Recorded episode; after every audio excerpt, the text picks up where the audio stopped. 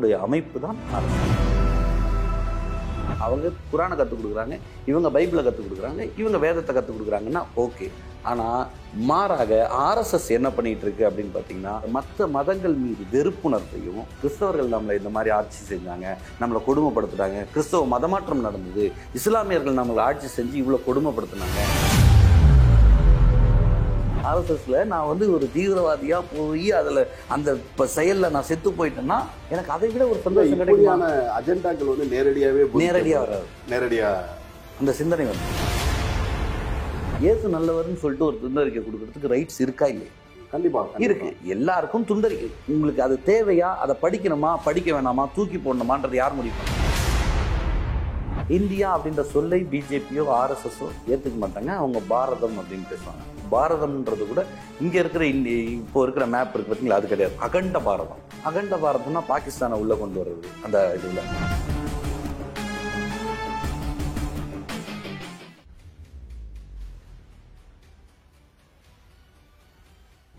வணக்கம் தோழர். வணக்கம். தொடர்ந்து நிறைய உங்களோட காணொலி பேட்டி எல்லாம் பார்த்துட்டு இருக்கோம். ஆர்எஸ்எஸ்க்கு எதிரான ஒரு மனநிலையிலே தொடர்ந்து பேசுவீங்க ஒரு என்னோட கேள்வி என்னன்னா எல்லா விதமான ஐடியாலஜி இங்கே பேசுகிறதுக்கு எல்லாருக்கும் உரிமை இருக்குது ஆர்எஸ்எஸ் அவங்க நம்புகிற ஒரு ஐடியாலஜியை தொடர்ந்து பேசிகிட்டு இருக்காங்க. அந்த அமைப்புக்கு எதிராக இவ்வளோ கடுமையாக எதிர்வினையாற்ற வேண்டிய காரணம் என்ன?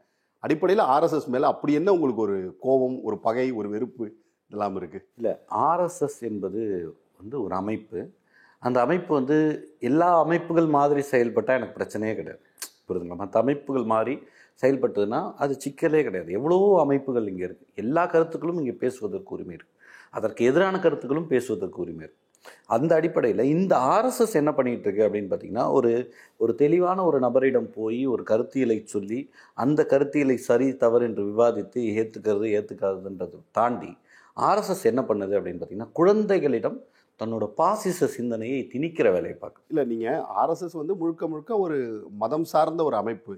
இங்கே வந்து குழந்தை உடனேவே வந்து இந்த மத ரீதியான ஒரு பிழைப்புங்கிறது அந்த குழந்தை பிறந்த கருவில் உருவாகிற அந்த மூமெண்ட்லே இங்கே இருந்தது அப்படிங்கும்போது மத ரீதியான போதனைகளை வந்து குழந்தைகள்கிட்ட கொண்டு போகிறல என்ன பிரச்சனை? இல்லை மத ரீதியான போதனைகள் அங்கே செய்கிறாங்களா அப்படின்றது கேட்டிங்கன்னா இல்லை.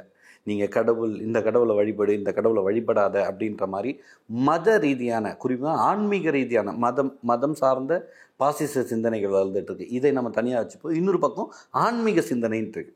சாமி கும்பிடுறது கோயிலுக்கு போகிறது கோயில்ல இருந்து வர்றது அங்கே என்ன பண்ணுறது எப் இந்த சாமி எப்படி கும்பிடணும் என்றைக்கு விரதம் இருக்கணும் இது வந்து ஆன்மீக சிந்தனையாக இருக்குது இந்த மாதிரியான விஷயங்கள் தான் நீங்கள் வந்து கிறிஸ்தவத்தில் இருக்கட்டும் இஸ்லாத்திலையும் சொல்லப்படுது. ஆனால் ஆர்எஸ்எஸ் என்பது நேரடியாக கடவுள் சம்பந்தமான விஷயம் கிடையாது. இல்லை வழிபாட்டு சம்பந்தமான விஷயம் ஆர்எஸ்எஸ் கிடையாது.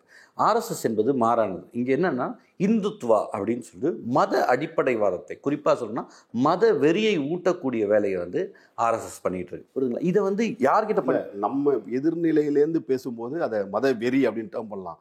அவங்கள பொறுத்த வரைக்கும் அது மத உணர்வு. இன்னொன்று பார்த்தீங்கன்னா இஸ்லாமியர்கள் அவங்களுடைய மதசார்கள் கூட சி- சின்ன குழந்தைகளுக்கான அந்த வகுப்புகள் இந்த மாதிரி விஷயங்களை நம்ம கண்ணால் பார்க்குறோம் ஆனால் அதன் மீது ஒரு அச்சம் இல்லாத நமக்கு ஆர்எஸ்எஸ் மீது மட்டும் ஏன் அந்த அச்சம் வருது? ஏன்னா அந்த மத நமக்கான மத வெறியாக இருக்கலாம். அவங்கள பொறுத்த வரைக்கும் இந்து மத குழந்தைக்கு தன் மத மத உணர்வுகளை ஊட்டி வளர்ப்பது அப்படிங்கிறது ஒரு சரியான விஷயம் தான் அதை நம்ம தவறாக பார்க்க வேண்டிய காரணம் இல்லை. அதுதான். நீங்கள் சொன்னீங்க மதர்சாவில் வந்து என்ன கற்றுக் கொடுக்குறாங்க அப்படின்னு பார்த்தீங்கன்னா குரான் பயிற்சி வகுப்பு. குரானை குரானை வந்து அவங்க சொல்கிறாங்க அந்த குரான் என்பது இறைவேதம். அந்த இறை வேதத்தை நான் எந்த மதத்தையும் மேற்கல குறிப்பாக குரானையும் மேற்கல அல்லாவையும் மேற்கல. ஆனால் அவங்க சொல்கிறதின் அடிப்படையில் குரான் இறைவேதம் அந்த இறை வேதத்தை படிப்பது புண்ணியம் அவங்களோட இது. இப்போ அவங்களோட மறுமைன்னு ஒரு வாழ்க்கைன்னு ஒரு நம்புகிறாங்க அந்த நம்பிக்கைக்கு இந்த குரானை படிக்கிறது ஓதுறது ஒரு விஷயம் விஷயம் அப்படின்னு சொல்கிறாங்க ஆனால் இதே மாதிரி இந்துத்துவ சக்திகள் ஆர்எஸ்எஸ் சக்திகள் என்ன சொல் நாங்கள் வந்து இந்து மதத்தில் இந்துவா பிறந்துட்டியா? இந்துக்கள் அனைவரும் ஒரு ஓரினம். எல்லாரும் வந்து வேதங்களை படிக்கணும். ரிக் யசூர் சாம் அதுரவன வேதத்தை படிக்கணும் பகவத்கீதையை படிக்கணும் மனு தர்மத்தை தெரிஞ்சுக்கணும் அப்படின்னு சொல்லி பண்ணுறாங்கன்னா அது வந்து ஆன்மீகத்தை பகு பயிற்சிக்கிறது நீங்கள் இந்த மாதிரி ஒப் ஒப்பிட்டீங்கன்னா ஓகே. அவங்க குரானை கற்றுக் கொடுக்குறாங்க இவங்க பைபிளை கற்றுக் கொடுக்குறாங்க இவங்க வேதத்தை கற்றுக் கொடுக்குறாங்கன்னா ஓகே. ஆனால் மாறாக ஆர்எஸ்எஸ் என்ன பண்ணிகிட்டு இருக்கு அப்படின்னு பார்த்தீங்கன்னா மற்ற மதங்கள் மீது வெறுப்புணர்வையும் அவங்க எந்த இடத்துலையும் நீங்கள் அங்கே ரிக்வேதம் வராது எசுர்வேதம் வர வேதங்கள் வராது புராண கதைகள் வராது. ஆனால் இவங்க சொல்லிக் கொடுக்குறது என்ன அப்படின்னு பார்த்தீங்கன்னா கிறிஸ்தவர்கள் நம்மளை இந்த மாதிரி ஆட்சி செஞ்சாங்க நம்மளை கொடுமைப்படுத்துட்டாங்க கிறிஸ்தவ மதமாற்றம் நடந்தது இஸ்லாமியர்கள் நம்மளை ஆட்சி செஞ்சு இவ்வளோ கொடுமைப்படுத்துனாங்க இந்த குரானை ஏற்றுக்கோ இல்லாட்டி நான் வாழை வச்சு வெட்டிடுவேன் அப்படின்னு சொல்லிட்டு ஒரு கையில் வாழும் இன்னொரு சைடு குரானம் வச்சு மதமாற்றம் பண்ணாங்க. அதனால் இஸ்லாமியர்கள் நம்ம மீது வந்து திணிச்சிருக்காங்க இஸ்லாத்தை. நாம் அவங்கள வெளியேற்றணும் இஸ்லாமியர்களை வெளியேற்றணும் அப்படின்ற இன்னொரு மத வெ வெறுப்புணர்வை மத வெறியை யார்கிட்ட? இது ஒரு இளைஞரிடம் பேசுவது என்பது வேறு. இப்போ உங்ககிட்ட பேசுனாங்கன்னா நீங்கள் ஏங்க மாறக்கூடாது? அது அவங்க விருப்பங்க. அப்படின்னு நம்ம விவாதம் பண்ணுறதுக்கான ஒருவேளை நீங்கள் சரின்னு கூட ஏற்றுக்கலாம் ஆனால் ஒரு பத்து வயசு பன்னெண்டு வயசு பதினஞ்சு வயசு ஆர்எஸ்எஸோட ஷாகா அப்படின்னு ஒன்று நடக்குது. ஷாகானா என்ன அப்படின்னு பார்த்தீங்கன்னா தினமும் ஒன்று கூடி கலையக்கூடிய ஒரு மணி நேரம் நடக்கிற பயிற்சி வகுப்பு. இந்த பயிற்சி வகுப்பில் மூணு வயசு குழந்தையிலேருந்து நானே ஷாகா நடத்திருக்கேன். நான் அந்த ஷாக்காவில் முக்கிய சிக்ஷகா ஆமா நாங்க வெளியிலேருந்து பார்க்கும்போது ஆர்எஸ்எஸ் அப்படிங்கும்போது காலையில் கூடுவாங்க. சூரிய நமஸ்காரம் யோகா உடற்பயிற்சி நல்லெண்ணெய் வகுப்புகள் இப்படி தான் வந்து நாங்கள் வெளியிலேருந்து பார்க்குற ஆர்எஸ்எஸ் அப்படின்னு நினைக்கிறோம். ஆனால் முன்பு காலத்தில் வந்து இதில் இந்த வகுப்புகளில் வந்து பங்கெடுத்த ஒரு நபர் நீங்கள் என்ன உண்மையிலுமே அங்கே உண்மையிலுமே என்ன தான் நடக்கும்? நீங்கள் சொல்கிற அத்தனையும் நடக்கும். கூடுதலாக ஒரு விஷயம் நடக்கும். குறிப்பாக ஆரம்பத்தில் ஆர்எஸ்எஸ் ஷாகா என்பது சரியாக ஒரு மணி நேரம் நடக்கும். ஆறு மணிக்கு தொடங்குனா ஏழு மணிக்கு முடிச்சாகணும். இந்த ஏழு ஒரு மணி நேரத்தை கரெக்டாக ஷெட்யூல் பண்ணுவாங்க. புரியுதுங்களா? இந்த ஷெட்யூல் தான். இந்த இந் இதுக்கப்புறம் இது இதுக்கப்புறம் இதுன்னு சொல்லிட்டு ஒரு கணக்கு இருக்குது ஃபஸ்ட்டு வந்து ஆர்எஸ்எஸ் தொடங்குறதுக்கு ஒரு அந்த காவி கொடி ஏற்றி ஒரு அந்த சங்க தக்ஷா ரமா அக்ரேசரம்னு சொல்லிட்டு ஒரு கமெண்ட்ஸ் எல்லாம் இருக்குது இந்த கமெண்ட்ஸ் எல்லாம் முடித்து அதுக்கப்புறம் சூரிய நமஸ்கார் யோகா அதுக்கப்புறம் நியூ யுத்தான் ஒவ்வொரு நாள் ஒவ்வொரு நாள் ஒவ்வொரு மாதிரி கிளாஸ் போவோம். நியூ யுத்தா அப்புறம் இந்த மாதிரியான விஷயங்கள்லாம் முடிஞ்சு கொஞ்ச நேரம் விளையாடி கடைசியாக ஒரு பதினஞ்சு நிமிஷம் உட்காந்து பேசுவாங்க. அந்த பதினஞ்சு நிமிஷம் பேசுகிற இடத்துல தான் விஷம் தடவுவாங்க. புரியுதுங்களா? அப்போது இப்போ நான் பே பேசும்போது நானே பேசின விஷயங்கள் என்ன அப்படின்னு பார்த்தீங்கன்னா எனக்கு பேசினாங்க எனக்கு கற்றுக் கொடுத்தது நான் அடுத்த தலைமுறைக்கு பேசியிருக்கேன் நம்ம பகுதிகளில் மதமாற்றங்கள் நடக்குது. எங்கடா மதமாற்றம் நடத்துகிறாங்க அப்படின்னு பார்த்தீங்கன்னா கிறிஸ்தவர்கள் வந்து துண்டறிக்கையை கொடுத்து பிரச்சாரம் பண்ணுறாங்க இது வந்து கிறிஸ்தவம் தான் சிறந்த மதம் சொல்லி. அந்த மாதிரி பண்ணாங்கன்னா அவங்கள வந்து யாருன்றதை பாருங்கள் அவங்க மேலே கம்ப்ளைண்ட் கொடுக்கறதுக்கான வேலையை நம்ம பார்க்கணும். உங்க நீங்கள் எதிர்த்து கேள்வி கேளுங்க. உங்களுக்கு பின்னாடி நாங்கள் இருக்கோம். புரிதுங்களா? இப்போ இல்லை இந்த இந்த போஸ்ட் பதிவு மட்டும். இது வந்து தவறு கிடையாதுல்ல. ஏன்னா நீங்கள் ரொம்ப சாதாரணமாக பார்த்துருக்கலாம். இன்றைக்கி ஒரு அரசு மரு மருத்துவமனையில் பார்த்துருக்கலாம். நிறைய விஷயங்களில் பார்த்துருக்கும் போது எங்கெல்லாம் வந்து நம்ம கொஞ்சம் டிஸ்டர்ப்டான மக்கள் இருப்பாங்களோ அந்த இடங்களில் வந்து கிறிஸ்துவ மதத்தை போதனை செய்கிறது அதுக்கான வழிபடுறேன்னு சொல்கிறது உங்கள் உடல்நல சரியாகிறதுக்காக நாங்கள் வேண்டிக்கிறோன்னு சொல்லி துண்டறிக்கை கொடுக்கறது. இந்த மாதிரி விஷயங்கள் வந்து நம்ம கண்ணு முடி நட நடந்துக்கிட்டு தான் இருக்குது அவங்க அவ கிறிஸ்துவர்கள் மத்தியில் கிறிஸ்துவ மதம் கவலைப்படாதீங்க. உங்களுக்கான பிரார்த்திக்க ப- பிரார்த்தனை பண்ணுறோங்கிறது வேறு. ஒரு மருத்துவமனையில் ஏற்கனவே ஒரு மன ஒரு பெரிய மனச்சிக்கலில் தான் இருப்பாங்க. இருக்கக்கூடிய ஏழை எளிய மக்கள்கிட்ட போய் நான் வந்து உங்களுக்காக ஜெபம் பண்ணுறேன் அப்படிலாம் சொல்லி அவங்கள தன்வயப்படுத்த முயற்சிக்கிறதும் அந்த குழப்பமான அந்த மனநிலையை வந்து யூஸ் பண்ணி வின்னோவர் பண்ணுறது மாதிரியா பண்ணுறது வந்து தவறு தானே அதை தடுங்கன்னு சொல்கிறதுல வந்து ஆர்எஸ்எஸ் சொல்கிறது சரிதானே? இல்லை இது வந்து பொது இடங்களில் பொது இடங்களில் சொல்லப்படுற இப்போ தெருக்கல்ல கொடுத்துட்டு வருவாங்க துண்டறிக்கை.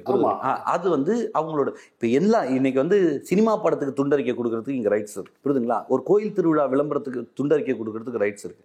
இயேசு நல்லவர்னு சொல்லிட்டு ஒரு துண்டறிக்கை கொடுக்கறதுக்கு ரைட்ஸ் இருக்கா இல்லையா? கண்டிப்பாக இருக்கு. எல்லாருக்கும் துண்டறிக்கை. உங்களுக்கு அது தேவையா? அதை படிக்கணுமா? படிக்க வேணாமா? தூக்கி போடணுமான்றது யார் முடிவு பண்ணும்? இல்லை அதை ஒருத்தவங்க எஜுகேட் பண்ண வேண்டியது இருக்குல்ல இப்போ நீங்கள் நீங்கள் ரொம்ப பார்த்தா இன்னும் மத போதகர்களே வந்து ம பிற மத கடவுள்கள் வந்து பிசாசு. தான் இன்னும் நீங்கள் சில பேர்லாம் பார்த்தீங்கன்னா ரொம்ப ஒரு நகைச்சுவை கூட சொல்லுவாங்க. ப்ராப்பராக கிறிஸ்டியனாக இருக்கிறவங்க கூட வெளியூரில் வராங்க இந்த கோயிலுக்கு போகிறாங்க பிரசாதம் சாப்பிட்றாங்க. இப்போ இடையில கன்வெர்ட் ஆகிறவங்க வந்து பிரசாதம்னா கூட அது வந்து ஒரு பிசாசு இது. இல்லை அவங்களோட இதில் இந்த மாதிரி பேசி சொல்லுவாங்க. ஸோ இப்படி இந்த மதத்தை மத பிற மத க கடவுள்களை வந்து வந்து பிசாசு பூதம்னு சொல்கிற ஒரு வ ஒரு நடைமுறை ஒரு மதத்தில் இருக்குது முற்போக்கு பேசுகிற இல்லை நாத்திகம் பேசுகிற யாரையும் அதை கண்டிக்கிறது இல்லை ஆனால் ஆர்எஸ்எஸ் தன்னுடைய மதத்தை சார்ந்தவங்களுக்கு மதமாற்றம் பண்ணிட்டு இப்படி வந்தால் அதை தடுங்கன்னு சொ எஜுகேட் பண்ணுறத வந்து அது ஒரு ஜனநாயகத்துக்கு எதிரானது அப்படின்னு பேசுறது வந்து முரணா இல்லைங்களா? இல்ல இது இதுல என்ன முரண்னே தெரியல. இங்க வந்து துண் நான் என்ன சொல்றேன்? இந்துத்துவ சக்திகள் துண்டறிக்கை கொடுக்குறாங்க. புரியுதுங்களா கிறிஸ்தவர்கள் துண்டறிக்கை கொடுக்குறாங்க. இது ஒரு சாதாரணமான விஷயம். ரொம்ப பார்த்தீங்கன்னா. ஆர்எஸ்எஸ் வந்து இந்து மத பெருமைகள் கூட பேசிடுவாங்களா ஆனா பெரிய அளவுக்கு வந்து இந்த சாமி தான் உயர்ந்து அப்படிலாம் நீங்க போய் பேசிக்கிட்டு பெரிய இது இருக்காது அவங்கள்ட்ட. ஆமா. ஆனா க- குறிப்பாக கிறிஸ்தவ கிறிஸ்துவ மதத்தெல்லாம் வந்து அப்படியான பிரச்சாரங்களை வந்து பெரிய அளவுக்கு முன்னெடுத்துட்டு வராங்க. அப்போ நம்ம அதை கண்டிக்கிறதே இல்லை. இல்லை நீங்கள் வந்து அதை லிமிட்டடாக உங்கள் சர்ச்சில் நீங்கள் அதை பண்ணி பண்ணுறீங்க இல்லை உங்களை நோக்கி வரவங்களை வந்து நீங்கள் அட்ராக்ட் பண்ணிக்கிறீங்கன்னா அது பிரச்சனை இல்லை. ஏன்னா எல்லாருக்கும் உரிமை இருக்குது எந்த மதத்தையும். ஒரு மருத்துவமனையில் போய் நம்ம இது பண்ணுறது ஒரு ஒரு ஒரு பேருந்து இதில் வந்து ஏறி பிரச்சாரம் பண்ணுற பிரசங்கம் பண்ணுறது அப்படிங்கும்போது அதற்கான எதிர்வினையாக வந்து இந்த மாதிரி என் மதத்தை நான் காப்பாற்றுறேன்னு தானே வராங்க. ஏங்க அதுதான் சொல்கிறேன் நீ எதிர்வினை ஒரு வி- விஷயத்தை நான் செய்கிறேன்னா நான் ஒரு கருத்தை நான் மக்களிடம் சொல்கிறேன் இந்த கருத்து தப்புன்றது யார்கிட்ட சொல்லணும்? அதே மக்களிடம் நீ பிரச்சாரம் பண்ணணும் புரிதுங்களா? என்னை கருத்து சொல்லக்கூடாதுன்னு தடுப்பது இல்லை உன்னோட பிரச்சாரம். புரிதுங்களா? நான் இன்னைக்கு ஒரு மக்களிடம் ஒரு நூறு பேரை கூட்டி வச்சு நான் ஒரு செய்தியை சொல்கிறேன் கடவுள் இல்லைன்னு நான் பேசுகிறேன் அப்படின்னா அந்த நூறு பேரும் என் பின்னாடி வரணுன்றதுக்காக பேசலை. என் கருத்து இது அப்படின்றத நான் மக்களிடம் பிரச்சாரம் பண்ணுறேன் புரியுதுங்களா? இயேசுவும் இல்லை அல்லாவும் இல்லை எந்த கடவுளும் இல்லை இதெல்லாம் வழிபடாதீங்கடா இது முட்டாள்தனம்டா. இது தாண்டா உன்னை சாதி அடுக்கு அடக் அடக்குமுறைக்கு இங்கே கொண்டு வந்திருக்குன்னு நான் ஒரு இடத்துல பிரச்சாரம் பண்ணிட்டேன்னா எனக்கு பேசுறதுக்கு உரிமை இருக்கு. புரியுதுங்களா? அதே மாதிரி தான் அடுத்த நாள் நீ கூட்டம் போட்டு அதே இடத்துல வேற ஒரு நூறு பேர் இல்லை அதே நூறு பேரை உட்கார வச்சு கூட கடவுள் இருக்கிறார். யா- கிருஷ்ணர் தோ இங்கே நமக்காக அவதரிச்சார் ராமர் நமக்காக அவதரிச்சார். பேசு. ஆனால் நான் பேசும்போது என்னை அடிக்கிறதும் என்னை பேச விடாமல் தடுப்பதும் இந்த நாட்டில் ஜனநாயகமா? இதைத்தான் செய்ய சொல்லி கற்றுக் கொடுக்குறாங்க ஒரு பிரச்சனை நான் வந்து துண்டறிக்கை கொடுக்குறேன் அப்படின்னா அதை மக்களிடம் கொண்டு போய் சொல்கிறேன் இந்த மாதிரி இயேசு இருக்காருங்க உங்களுக்கு பிரச்சனைகளுக்கு தீர்வு சொல்லுவார் அப்படின்னு சொல்லி கிறிஸ்தவர்கள் செய்கிறாங்கன்னா நீ அடுத்த நாள் ஏதோ இருக்கார் கிருஷ்ணர் நமக்காக பிறந்தார் வளர்ந்தார்ன்ட்டு ஏதோ ஒரு கதையை சொல்லு புராண கதைகள் நிறைய வச்சிருக்க. ஏதோ ஒரு கதையை சொல்லி இது இந்த மாதிரி இருக்காருன்னு சொல்லி பிரச்சாரம் பண்ணுறது உனக்கு எங்கேயுமே தடை கிடையாது. ஆனால் அவங்க வரும்போது அவங்கள எதிர்த்து நின்று அடிப்பேன். நம்ம அந்த மாதிரி வீடியோஸ் நிறைய பார்த்துருப்போம். அடிக்கிறதும் வலுக்கட்டாயமாக பட்டையை போட்டு விடுறதும் அவங்களுக்கு. பாதிரியார் குடு கூப்பிட்டு அடிச்சு அனுப்பிச்ச இதுவெல்லாம் நம்ம பார்த்துருக்கோம். யார் பண்ணுறா ஆர்எஸ்எஸ் சங் பரிவார். இதை வந்து பயிற்சியாக கொடுக்குறாங்க. இந்த பயிற்சியை கூட யார்கிட்ட கொடுக்குறாங்க அப்படின்னு பார்த்தீங்கன்னா இதே வந்து ஒரு இளைஞரிடம் கொடுத்தாங்கன்னா அவர் மீது சட்டப்படி நடவடிக்கை எடுக்கிறதுக்கான வாய்ப்புகள் இருக்குது குழந்தைகளிடம் பயிற்சி கொடுக்குறாங்க. புரியுதுங்களா? ஒரு ப பத்து வயசு பதினஞ்சு வயசு பையன் போயிட்டு அந்த பிரச்சாரம் நட நடக்கிற இடத்துல எ- எதிர்த்து பேசுறது. அதை எதிர்த்து பேசினா என்ன பண்ண முடியும்? அப்போ அவங்க தம்பி நீ இப்போ சத்தம் போடாதன்ட்டு ஏதாச்சும் சொன்னாங்கன்னா அங்கே மக்களை ஒருங்கிணைச்சு அவங்கள அடிக்கிறதுக்கு முப்படுறது இந்த மாதிரியான வேலைகளை பண்ணுற வேலையை தான் ஆர்எஸ்எஸ் செஞ்சுட்டு இருக்கு. இது நான் முழுக்க முழுக்க அந்த ஷாகால வந்து மதம் மாற்றம் அதை வந்து தடுக்கிறதுக்கான முளைச்சல் இதை தாண்டி வேற என்னென்ன விஷயங்கள்? நான் தான் உயர்ந்தவன். இந்து மதம் சிறந்தது. இந்து கி- கிறிஸ்தவம் வந்து தான் அந்த நாடு வந்து அழிஞ்சு போச்சு. இஸ்லாம் வந்து தான் இந்த நாடு அழிஞ்சு போச்சுன்னு சொல்லிட்டு மத உணர்வை வெறுப்பை வந்து தூண்டக்கூடிய விஷயத்தை வந்து ஆர்எஸ்எஸ் ஷாக்கால செஞ்சுட்டு இருக்காங்க. நானும் நடத்தியிருக்கேன். அதனால் அதை தான் செஞ்சுக்கிட்டு இருக்காங்க. அதை தான் பேசுகிறாங்க அது இல்லாமல் தேசப்பற்று அப்படின்னு ஒரு விஷயம் சொல்கிறாங்க தேசப்பற்றுனா என்ன தேசப்பற்று அப்படின்னு பார்த்தீங்கன்னா இந்தியா அப்படின்னு ஒரு விஷயத்த சொல்கிறாங்க இந்தியா அப்படின்ற சொல்லை பிஜேபியோ ஆர்எஸ்எஸோ ஏற்றுக்க மாட்டாங்க. அவங்க பாரதம் அப்படின்னு பேசுவாங்க. பாரதம்ன்றது கூட இங்கே இருக்கிற இந்தி இப்போ இருக்கிற மேப் இருக்குது பார்த்தீங்களா அது கிடையாது. அகண்ட பாரதம். அகண்ட பாரதம்னா பாகிஸ்தானை உள்ளே கொண்டு வர்றது அந்த இதுவில் இப்போ அகண்ட பாரதத்தில் பாகிஸ்தானை உள்ள வந்துட்டு அங்கே இருக்க முஸ்லீம்கள் என்ன பண்ணணும் அவங்களாம் ஒன்று இங்கே வந்து இந்துவாக இருக்கிறதுக்கு தயார்னா இருக்கலாம். இல்லாட்டி அடிமையாக வாழ்கிறதுக்கு தயார்னா வாழலாம். இல்லாட்டி இந்த நாட்டை விட்டு வெளியேறக்கூடிய நபர்கள் இவங்க. இவங்கெல்லாம் வந்து இழிவானவர்கள் அப்படின்ற ஒரு சிந்தனையை விதைக்கக்கூடிய வேலையை ஷாக்கா செஞ்சுட்டு இல்லை அப்போ அந்த அரசு ஷாகாவில் வந்து பெரிய அளவுக்கு தேசபக்தி அப்படிங்கிற விஷயமும் பேசப்படுது அப்படிங்கிறத இல்ல அவங்க தேசபக்தி அப்படின்றது ஆக்சுவலாக ஆர்எஸ்எஸ் வந்து ஆர்எஸ்எஸ் சொல்ற தேசபக்தியே வந்து ஒரு ஒரு முஸ்லீம் அப்படின்னும் போது அவங்களுக்கு வந்து அப்படி இந்தியா அப்படின்னு சொல்லிட்டு ஒரு கோவம் வரும். ஒரு பாகிஸ்தான் கூட பிரச்சனை இவங்களோட தேசப்பற்றுலாம் என்னன்னா இந்தியா பாகிஸ்தான் மேட்ச் வரும்போது ஒரு வரும் பார்த்தீங்களா அந்த மாதிரியான ஒரு தேசபக்தி தான். இன்னைக்கு வந்து சைனா கூட சைனா இந்தியாவுக்கான பிரச்சனைகள் போயிட்டு இருக்கு. ஆனால் பாகிஸ்தானுக்கு பிரச்சனை போகும்போது இன்னைக்கு வந்து பாகி முஸ்லீம் தீவிரவாதிகள் வரான் தீவிரவாதி ஆ தீவிரவாதம் பாகிஸ்தான் அவன் சின்ன பையன் அவனை கொன்றுவான் இது பண்ணுறான் ஆஹா ஓஹன்ட்டு ஊழையிடுற ஆர்எஸ்எஸ்ஐ சேர்ந்தவர்கள். சீனா கிட்ட பேச வேண்டியது தானே சீனாவுக்கு எதிராக ஐயா போர் தொடக்கலாம்னு சொல்லி பேச வேண்டியது தானே வாயை மூடிக்கிட்டு தான் சைலண்டாக இருக்காங்க. ஏன்? அந்த தேசபக்திக்கு கூட இந்தியாவின் வளர்ச்சி இல்லை முஸ்லீம் முஸ்லீம் எதிர்ப்பு. எதிர்ப்பு முஸ்லீம் விரோதம். மட்டும்தான். வே வேற என்ன வந்து இதை தாண்டி இந்த பிரச்சாரங்கள் தாண்டி தேர்தல் அரசியல் பத்திலாம் அங்க பேசுறதுக்கான அவங்க வந்து தேர்தலை தாண்டி ஒரு திட்டமிடலில் இருக்காங்க. புரியுதுங்களா இன்னைக்கு நம்ம பேசிக்கிட்டு இருக்கோம். நம்ம பிஜேபி ஆர்எஸ்எஸ் சங் பரிவார் கூட்டங்களை பார்த்து நம்ம பார்க்கிற பார்வை இருக்கு பார்த்தீங்களா நம்ம யானையை குருடன் தடவி பார்த்த கதையாக அப்படின்னு சொல்லுவாங்க. பழமொழி ஒன்று சொல்லுவாங்க. ஏன்னா அவனுக்கு எதெல்லாம் வந்து தொட்டு பார்க்கறதுக்கான வாய்ப்பு இருக்கோ அந்த இடம் தான் யானை அப்படின்னு நினச்சிப்பான். வாழை தொட்டு பார்த்தானா அது என்னப்பா தொடப்ப கட்ட மாதிரி நீளமாக கையில் பிடிக்கிற அளவுக்கு இருக்குது அப்படின்ற கதை தான் இப்போது நம்ம ஆர்எஸ்எஸ் சங் பரிவார் கூட்டத்தை பார்த்துட்ருக்கோம் அவங்க வந்து இன்றைக்கி வந்து குறிப்பாக ஒரு விஷயத்த சொல்லணும்னா ஆர்எஸ்எஸ்க்கு தேர்தல் அரசியல் ஓட்டு வாங்கி ஜெயிக்கணும் தோக்கணுன்றதெல்லாம் தாண்டி அவங்க யோசிக்க ஆரம்பிச்சிட்டாங்க. நீங்கள் ஜெயிச்சா எத்தனை வருஷம் நீங்கள் ஆட்சி செய்ய முடியும்? ஒரு ஒரு அஞ்சு வருஷம் மக்களை போய் சந்திக்கிறோம் அஞ்சு அஞ்சு வருஷம் நீங்கள் ஆட்சி செய்யலாம். உங்களோட திட்டங்களை நீங்கள் உள்ளே கொண்டு வந்து வைக்க முடியும். புரியுதுங்களா? அதுதான் அது ஆனால் ஆர்எஸ்எஸோட திட்டம் என்னென்னா லைஃப் லாங் என்னென்னா நான் வந்து ஒரு ஸ்கூல் படிக்கிற ஒரு பத்தாவது படிக்கிற பையனுக்கு ஆர்எஸ்எஸில் பயிற்சி கொடுக்குறேன். புரியுதுங்களா? அந்த பையன் வந்து நான் ஒரு நூறு பசங்களை பயிற்சி கொடுத்து எடுக்கிறேன்னா எனக்கு அவுட் வந்து ஒரு நாற்பது ஐம்பது பசங்களாவது கிடைக்கும் இங்கே ஸ்டார்ட் பண்ணுறேன் இங்கேருந்து அவுட் எனக்கு வந்து ஐம்பது பசங்க கிடைக்கும் ஐம்பது பையனில் குறைஞ்சபட்சம் ஒரு முப்பது பையனாவது ஏதோ ஒரு துறையில் வேலைக்கு போவான். அதில் முப்பது பசங்களில் குறைஞ்சபட்சம் ஒரு இருபது பேராவது அரசு துறையில் வேலைக்கு போவாங்க. புரியுதுங்களா அரசு துறையில் வேலைக்கு போகிறேன்னா ஹையர் பொசிஷனில் இருக்கான்னா அவனை என்னென்ன வேலை செஞ்சுக்க முடியும்னு எனக்கு என்னால் முடியும். எந்த பொசிஷனில் அவன் போகிறானோ அந்த அளவுக்கு அவனை வேலை வாங்க முடியும். அரசியல் கட்சிகள்ல இதுல எதில் எதில் வேணா இருக்கலாம். ஆனால் என் சிந்தனை அங்கே இருக்கும். எங்க வேணா இரு ஆனா ஆர்எஸ்எஸ் காரனா இரு. இரு. அதுதான். அப்போது அவங்களோட திட்டமே எல்லா துறையிலும் இன்னைக்கு காவல்துறை வந்து காவல்துறையாக இருக்குன்னு நினைக்கிறீங்களா? காவல்துறை காவல்துறையாக இருக்குது அதில் இருக்க அதிகாரிகள் பல பேர் ஆர்எஸ்எஸ்ஸாக இருக்காங்க. புரிதுங்களா? இன்னும் என்ன கைது பண்ணி உட்கார வச்சிருக்காங்க ஸ்டேஷனில் அவங்க ஒருத்தர் வந்து என்னை விசாரிக்கிறாரு. அவர் பேசுறதெல்லாம் எனக்கு ஆர்எஸ்எஸ் கேம்ப்ல கேட்ட கேள்வியெல்லாம் இங்கே கேட்டுட்டு இருக்காரு ஆனா இதுல எனக்கு ஒரு ஆச்சரியமான விஷயம் அவ்வளோ வந்து ஒரு மூளை செலவு பண்ணக்கூடிய இல்ல தொடர்ந்து பிரச்சாரம் பண்ற இடத்துல இருந்துட்டு அதுலேருந்து நான் விலகி இருக்கேங்கிறத கூட புரிஞ்சுக்க முடியுது. நேர் எதிரா இருக்கிற நாத்திகம் பேசுற இடத்துல போ- நீங்க போனது எப்படி நடந்துச்சு அது? நான் வந்து ஆர்எஸ்எஸ் தீவிரவாதி நான். சும்மா வந்து ஆர்எஸ்எஸ்ல இருந்தேன் அப்படின்னு சொல்கிறதுலாம் இல்லை. ஆர்எஸ்எஸ் தீவிரவாதி. எனக்கு எந்த அளவுக்கு சிந்தனை இருந்திருக்குன்னா நான் சென்னை மயிலாப்பூரில் இருந்திருக்கேன். குறிப்பாக மந்தவெளியில் செட் மேரிஸ் ரோட்டில் ஒரு சர்ச் ம மசூதி ஒன்று இருக்குது அந்த மசூதியில் வாரத்தில் அந்த வெள்ளிக்கிழமைனா ஒரு கூட்டம் வரும். அந்த கூட்டம் பார்க்கும்போதெல்லாம் எனக்கு எரிச்சல் வரும். ஏன்னா அவ்வளோ கோபம் வரும். இவ்வளோ பெரிய ஒரு ம அந்த கோபம் அப்படிங்கிறது வந்து இயல்பாக இங்கே சமூகத்தில் இருக்கிற இஸ்லாமிய வெறுப்போட நீச்சியா இருந்துச்சா? இல்லை குறிப்பாக இந்த இந்த சாகா வந்து சொல்லி கொடுத்த விஷயங்கள் தான்? சிந்தனை கொடுத்த விஷயம். என எனக்கு எனக்கு தெரிஞ்சு உங்களுக்கு சொல்கிறேன் உங்களுக்கு வந்திருக்கா? யாரோ ஒரு இஸ்லாமியர்கள் ஒரு உங்களுக்கு உங்களுக்கு நூறு நண்பர்கள் இருப்பாங்க. மற்ற அந்த- நமக்கு என்னன்னா இங்க நிறைய விஷயங்கள் அது இவ்வளவு இப்போ சில மாற்றங்களை நம்ம பார்க்குறோம். ஆனா ரொம்ப நாளா திரைப்படங்கள் இந்த மாதிரி விஷயங்கள்ல நம்ம சப்கான்ஷியஸ் மைண்ட்ல சில விஷயங்களை வந்து நமக்கே தெரியாம புகுத்தி வச்சிருக்காங்க. ஸோ அது அது அந்த அடிப்படையில் கேட்குறேன் அதோடைய நீச்சியா இது இல்ல குறிப்பா இந்த இல்ல ஆர்எஸ்எஸ் எனக்கு ஒரு சாதாரண நான் ஏழாவது எட்டாவது ஏழாவது படிக்கும்போது ஆர்எஸ்எஸ் ஒன்பதாவது படிக்கும்போது நான் பிராத்தமிக் முடிக்கிறேன்.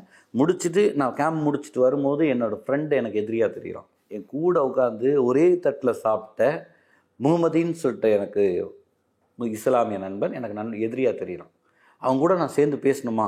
இல்லை அவங்க கூட சேர்ந்து விளையாடணுமா? அவனா வாண்டடாக வந்தால் கூட சில நேரங்களில் தவிர்க்கணும். அப்படின்ற சிந்தனை எனக்கு மாற்றத்தை கொடுக்குதுன்னா எங்கே? ஒன்றாவதுலேருந்து என் கூட படிக்கிற பையன். ஒன்றாம் வகுப்புலேருந்து அதே பள்ளிக்கூடத்தில் என் கூட படித்த பையன். எனக்கு எதிரியாக மாறுறானே எப்படி? அது எந்த தி- திடீர்னு வந்துருமா? அப்போது ஆர்எஸ்எஸோட சிந்தனை கொடுக்குற விஷயம். அப்போது எனக்கு அந்த அந்த மாதிரி அந்த மசூதியை பார்த்தா அந்த மசூதியை பாம்பு வச்சு தகர்த்துற மாட்டோமான்னு யோசிச்சிருக்கேன். சாந்தோம் சர்ச்சை எப்படியாச்சும் பாம்பு வச்சு தகர்த்துற மாட்டோமா? அதுக்கான ஒரு வாய்ப்பு நமக்கு கிடைக்காதா? ஒருத்தங்க அதெல்லாம் புண்ணியம் எங்களுக்கு. ஆர்எஸ்எஸ்ல நான் வந்து ஒரு தீவிரவாதியாக போய் அதில் அந்த இப்போ செயலில் நான் செத்து போயிட்டேன்னா எனக்கு அதை விட ஒரு சந்தோஷம் கிடைக்குமா? அஜெண்டாக்கள் வந்து நேரடியாவே போதிக்கப்படும். நேரடியாக வராது. நேரடியா அந்த சிந்தனை வந்துடும். உங்களுக்கு ஒரு எக்ஸாம்பிள் சொல்கிறோம் காந்தி சொன்ன கொன்னார் கோட்ஸே. இது எல்லாருக்கும் தெரியும். புரியுதுங்களா இஸ்மாயில் பத்து கொடுத்துக்கிட்டு கொன்னதா ஒரு தகவல் நமக்கு தெரியும். கோட்ஸே கொன்னார் அதற்கு முன்னாடி நடந்த விஷயம் தெரியுங்களா?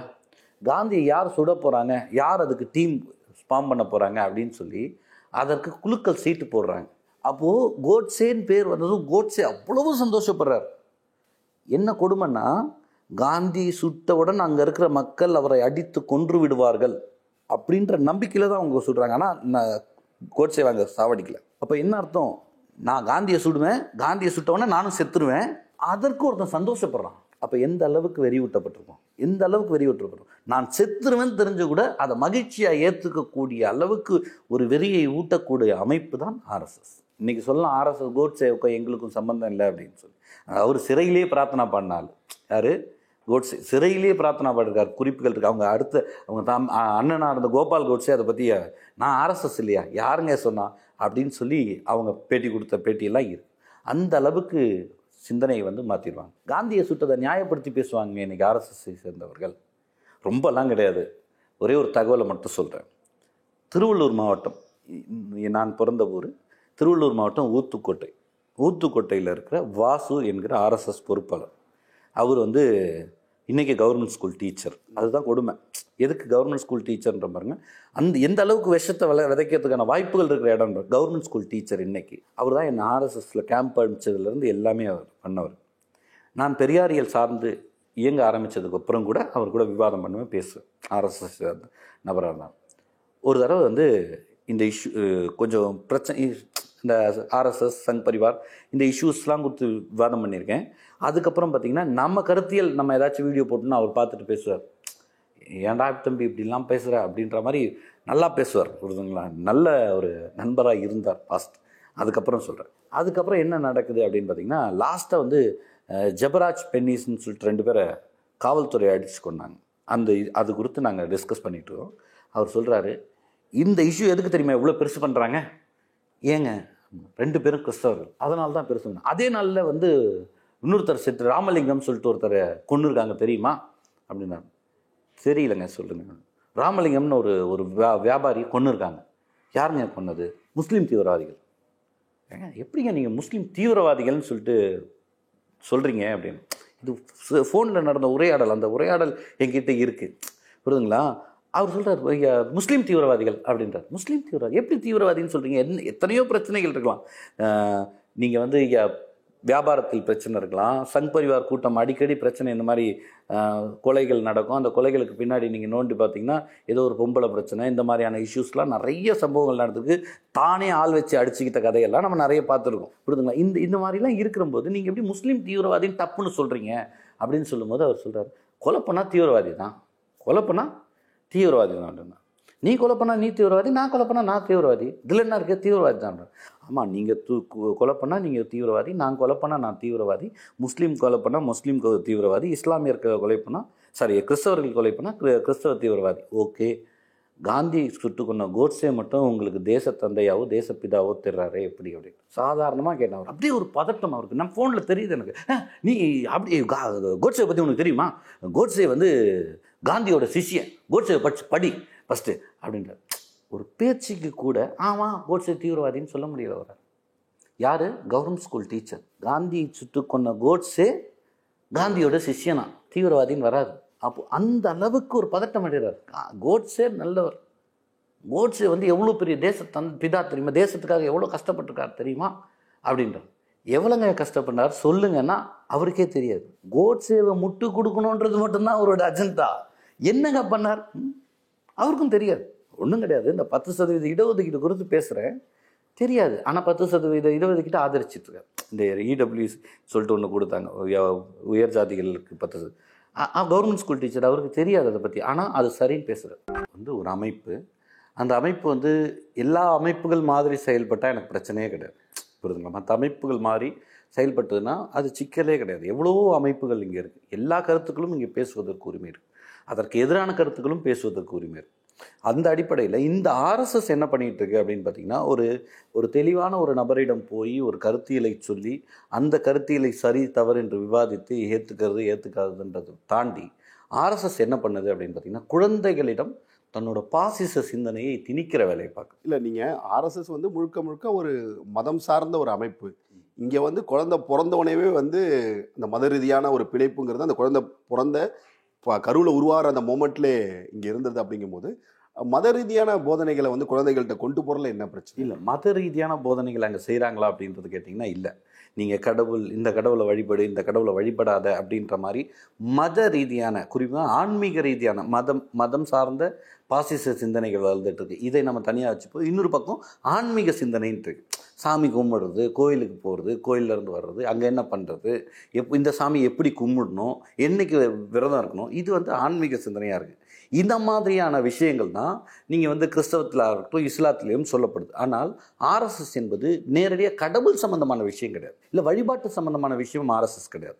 ஆர்எஸ்எஸ் என்பது மாறானது. இங்கே என்னென்னா இந்துத்வா அப்படின்னு சொல்லிட்டு மத அடிப்படைவாதத்தை குறிப்பாக சொல்லணும்னா மத வெறியை ஊட்டக்கூடிய வேலையை வந்து ஆர்எஸ்எஸ் பண்ணிட்டு இருக்கு. புரியுதுங்களா? இதை வந்து யார்கிட்ட பண்ண நம்ம எதிர்நிலையிலேருந்து பேசும்போது அதை மத வெறி அப்படின்னு டேர்ம் பண்ணலாம் அவங்கள பொறுத்த வரைக்கும் அது மத உணர்வு. இன்னொன்று பார்த்தீங்கன்னா இஸ்லாமியர்கள் அவங்களுடைய மதரசாக்கள் கூட சின்ன குழந்தைகளுக்கான அந்த வகுப்புகள் இந்த மாதிரி விஷயங்களை நம்ம கண்ணால் பார்க்குறோம் ஆனால் அதன் மீது ஒரு அச்சம் இல்லாத நமக்கு ஆர்எஸ்எஸ் மீது மட்டும் ஏன் அந்த அச்சம் வருது? ஏன்னா அந்த மத நமக்கான மத வெறியா இருக்கலாம். அவங்கள பொறுத்த வரைக்கும் இந்து மத குழந்தைக்கு தன் மத மத உணர்வுகளை ஊட்டி வளர்ப்பது அப்படிங்கிறது ஒரு சரியான விஷயம் தான். அதை நம்ம தவறா பார்க்க வேண்டிய காரணம் இல்லை அதுதான் நீங்கள் சொன்னீங்க. மதர்சால வந்து என்ன கற்றுக் கொடுக்குறாங்க அப்படின்னு பார்த்தீங்கன்னா குரான் பயிற்சி வகுப்பு. குரானை குரானை வந்து அவங்க சொல்கிறாங்க அந்த குரான் என்பது இறை வேதம் அந்த இறைவேதத்தை நான் எந்த மதத்தையும் மேற்கல. குறிப்பாக குரானையும் மேற்கல அல்லாவையும் மேற்கல. ஆனால் அவங்க சொல்கிறதின் அடிப்படையில் குரான் இறைவேதம். அந்த இறை வேதத்தை படிப்பது புண்ணியம் அவங்களோட இது. இப்போ அவங்களோட மறுமைன்னு ஒரு வாழ்க்கைன்னு ஒரு நம்புகிறாங்க அந்த நம்பிக்கைக்கு இந்த குரானை படிக்கிறது ஓதுறது ஒரு விஷயம் விஷயம் அப்படின்னு சொல்கிறாங்க ஆனால் இதே மாதிரி இந்துத்துவ சக்திகள் ஆர்எஸ்எஸ் சக்திகள் என்ன சொல் நாங்கள் வந்து இந்து மதத்தில் இந்துவா பிறந்துட்டியா? இந்துக்கள் அனைவரும் ஒரு ஓரினம். எல்லாரும் வந்து வேதங்களை படிக்கணும்.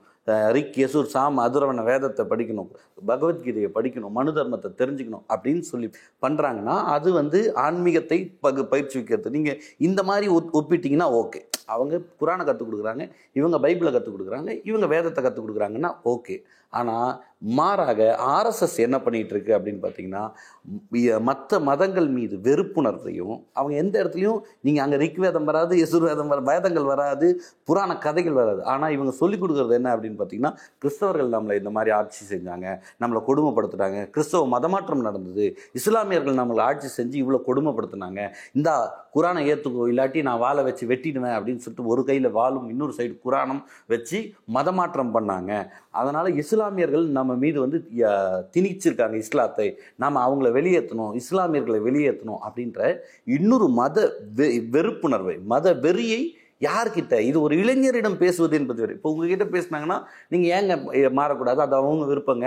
அப்படின்னு நம்ம விவாதம் பண்ணுறதுக்கான ஒரு வேளை நீங்கள் சரின்னு கூட ஏற்றுக்கலாம் ஆனால் ஒரு பத்து வயசு பன்னெண்டு வயசு பதினஞ்சு வயசு ஆர்எஸ்எஸோட ஷாகா அப்படின்னு ஒன்று நடக்குது. ஷாகானா என்ன அப்படின்னு பார்த்தீங்கன்னா தினமும் ஒன்று கூடி கலையக்கூடிய ஒரு மணி நேரம் நடக்கிற பயிற்சி வகுப்பு. இந்த பயிற்சி வகுப்பில் மூணு வயசு குழந்தையிலேருந்து நானே ஷாகா நடத்திருக்கேன். நான் அந்த ஷாக்காவில் முக்கிய சிக்ஷகா நாங்கள் நாங்க வெளியிலேருந்து பார்க்கும்போது ஆர்எஸ்எஸ் அப்படிங்கும்போது காலையில் கூடுவாங்க. சூரிய நமஸ்காரம் யோகா உடற்பயிற்சி நல்லெண்ணெய் வகுப்புகள் இப்படி தான் வந்து நாங்கள் வெளியிலேருந்து பார்க்குற ஆர்எஸ்எஸ் அப்படின்னு நினைக்கிறோம். ஆனால் முன்பொரு காலத்தில் வந்து இதில் இந்த வகுப்புகளில் வந்து பங்கெடுத்த ஒரு நபர் நீங்கள் என்ன உண்மையிலுமே அங்கே உண்மையிலுமே என்ன தான் நடக்கும்? நீங்கள் சொல்கிற அத்தனையும் நடக்கும். கூடுதலாக ஒரு விஷயம் நடக்கும். குறிப்பாக ஆரம்பத்தில் ஆர்எஸ்எஸ் ஷாகா என்பது சரியாக ஒரு மணி நேரம் நடக்கும். ஆறு மணிக்கு தொடங்கினா ஏழு மணிக்கு முடிச்சாகணும். இந்த ஏழு ஒரு மணி நேரத்தை கரெக்டாக ஷெட்யூல் பண்ணுவாங்க. புரியுதுங்களா? இந்த ஷெட்யூல் தான். இந்த இந் இதுக்கப்புறம் இது இதுக்கப்புறம் இதுன்னு சொல்லிட்டு ஒரு கணக்கு இருக்குது ஃபஸ்ட்டு வந்து ஆர்எஸ்எஸ் தொடங்குறதுக்கு ஒரு அந்த காவி கொடி ஏற்றி ஒரு அந்த சங்க தக்ஷா ஆரமா அக்ரேசரம்னு சொல்லிட்டு ஒரு கமெண்ட்ஸ் எல்லாம் இருக்குது இந்த கமெண்ட்ஸ் எல்லாம் முடித்து அதுக்கப்புறம் சூரிய நமஸ்கார் யோகா அதுக்கப்புறம் நியூ யுத்தான் ஒவ்வொரு நாள் ஒவ்வொரு நாள் ஒவ்வொரு மாதிரி கிளாஸ் போவோம். நியூ யுத்தா இந்த மாதிரியான விஷயங்கள்லாம் முடிஞ்சு கொஞ்ச நேரம் விளையாடி கடைசியாக ஒரு பதினஞ்சு நிமிஷம் உட்காந்து பேசுவாங்க. அந்த பதினஞ்சு நிமிஷம் பேசுகிற இடத்துல தான் விஷம் தடவுவாங்க. புரியுதுங்களா? அப்போது இப்போ நான் பே பேசும்போது நானே பேசின விஷயங்கள் என்ன அப்படின்னு பார்த்தீங்கன்னா எனக்கு பேசினாங்க எனக்கு தெ- கற்றுக் கொடுத்தது நான் அடுத்த தலைமுறைக்கு பேசியிருக்கேன் நம்ம பகுதிகளில் மதமாற்றங்கள் நடக்குது. எங்கடா மதமாற்றம் நடத்துகிறாங்க அப்படின்னு பார்த்தீங்கன்னா கிறிஸ்தவர்கள் வந்து துண்டறிக்கையை கொடுத்து பிரச்சாரம் பண்ணுறாங்க இது வந்து கிறிஸ்தவன் தான் சிறந்த மதம் சொல்லி. அந்த மாதிரி பண்ணாங்கன்னா அவங்கள வந்து யாருன்றதை பாருங்கள் அவங்க மேலே கம்ப்ளைண்ட் கொடுக்கறதுக்கான வேலையை நம்ம பார்க்கணும். உங்க நீங்கள் எதிர்த்து கேள்வி கேளுங்க. உங்களுக்கு பின்னாடி நாங்கள் இருக்கோம். புரிதுங்களா? இப்போ இல்லை இந்த இந்த போஸ்ட் பகுதி மட்டும். இது வந்து தவறு கிடையாதுல்ல. ஏன்னா நீங்கள் ரொம்ப சாதாரணமாக பார்த்துருக்கலாம். இன்றைக்கி ஒரு அரசு மரு மருத்துவமனையில் பார்த்துருக்கலாம். நிறைய விஷயங்களில் பார்த்துருக்கும் போது எங்கெல்லாம் வந்து நம்ம கொஞ்சம் டிஸ்டர்ப்டான மக்கள் இருப்பாங்களோ அந்த இடங்களில் வந்து கிறிஸ்துவ மதத்தை போதனை செய்கிறது அதுக்கான வழிபடுறேன்னு சொல்கிறது உங்கள் உடல்நல சரியாகிறதுக்காக நாங்கள் வேண்டிக்கிறோன்னு சொல்லி துண்டறிக்கை கொடுக்கறது. இந்த மாதிரி விஷயங்கள் வந்து நம்ம கண்ணு முன்னாடி நட- நடந்துக்கிட்டு தான் இருக்குது அவங்க அவ கிறிஸ்துவர்கள் மத்தியில் கிறிஸ்துவ மதம் கவலைப்படாதீங்க. உங்களுக்கான பிரார்த்திக்க ப- பிரார்த்தனை பண்ணுறோங்கிறது வேறு.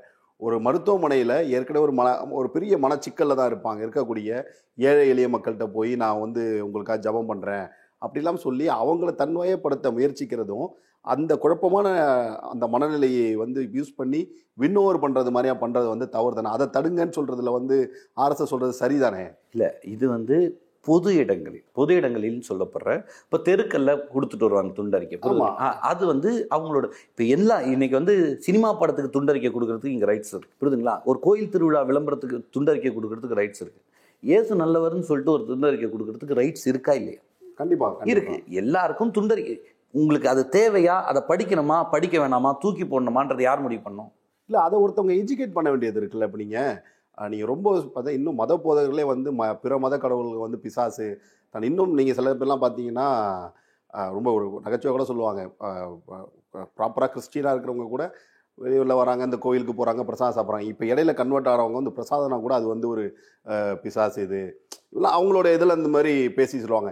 ஸோ இப்படி இந்த மதத்தை மத பிற மத க கடவுள்களை வந்து வந்து பிசாசு பூதம்னு சொல்கிற ஒரு வ ஒரு நடைமுறை ஒரு மதத்தில் இருக்குது முற்போக்கு பேசுகிற இல்லை நாத்திகம் பேசுகிற யாரையும் அதை கண்டிக்கிறது இல்லை.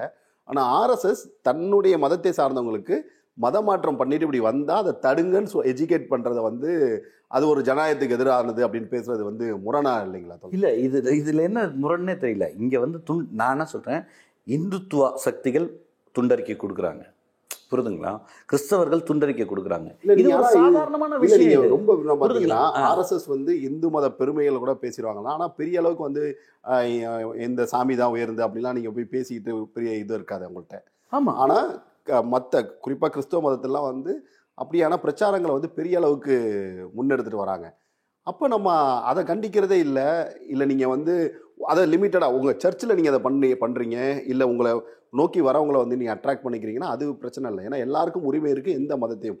ஒரு மருத்துவமனையில் போய் நம்ம இது பண்ணுறது ஒரு ஒரு ஒரு பேருந்து இதில் வந்து ஏறி பிரச்சாரம் பண்ணுற பிரசங்கம் பண்ணுறது அப்படிங்கும்போது அதற்கான எதிர்வினையாக வந்து இந்த மாதிரி என் மதத்தை நான் காப்பாற்றுறேன்னு தானே வராங்க. ஏங்க அதுதான் சொல்கிறேன் நீ எதிர்வினை ஒரு வி- விஷயத்தை நான் செய்கிறேன்னா நான் ஒரு கருத்தை நான் மக்களிடம் சொல்கிறேன் இந்த கருத்து தப்புன்றது யார்கிட்ட சொல்லணும்? அதே மக்களிடம் நீ பிரச்சாரம் பண்ணணும் புரிதுங்களா? என்னை கருத்து சொல்லக்கூடாதுன்னு தடுப்பது இல்லை உன்னோட பிரச்சாரம்.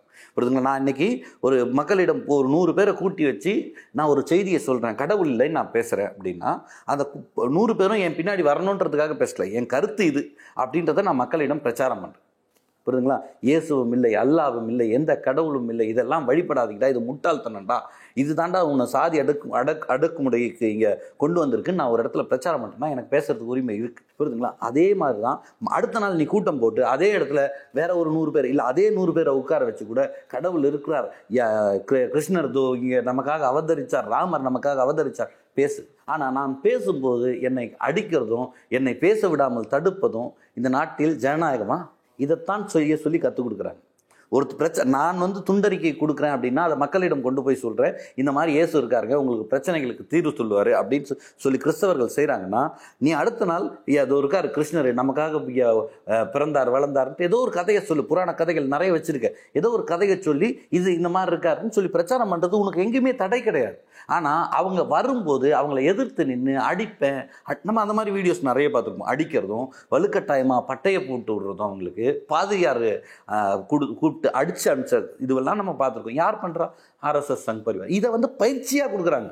இந்த பயிற்சியை கூட யார்கிட்ட கொடுக்குறாங்க அப்படின்னு பார்த்தீங்கன்னா இதே வந்து ஒரு இளைஞரிடம் கொடுத்தாங்கன்னா அவர் மீது சட்டப்படி நடவடிக்கை எடுக்கிறதுக்கான வாய்ப்புகள் இருக்குது குழந்தைகளிடம் பயிற்சி கொடுக்குறாங்க. புரியுதுங்களா? ஒரு ப பத்து வயசு பதினஞ்சு வயசு பையன் போயிட்டு அந்த பிரச்சாரம் நட நடக்கிற இடத்துல எதிர்த்து பேசுறது. அதை எதிர்த்து பேசினா என்ன பண்ண முடியும்? அப்போ அவங்க தம்பி நீ இப்ப சத்தம் போடாதன்ட்டு ஏதாச்சும் சொன்னாங்கன்னா அங்கே மக்களை ஒருங்கிணைச்சு அவங்கள அடிக்கிறதுக்கு முப்படுறது இந்த மாதிரியான வேலைகளை பண்ணுற வேலையை தான் ஆர்எஸ்எஸ் செஞ்சுட்டு இருக்கு. இது ஆனா முழுக்க முழுக்க அந்த சாகால வந்து மத மாற்றம் அதை வந்து தடுக்கிறதுக்கான முளைச்சல் இதை தாண்டி வேற என்னென்ன விஷயங்கள்?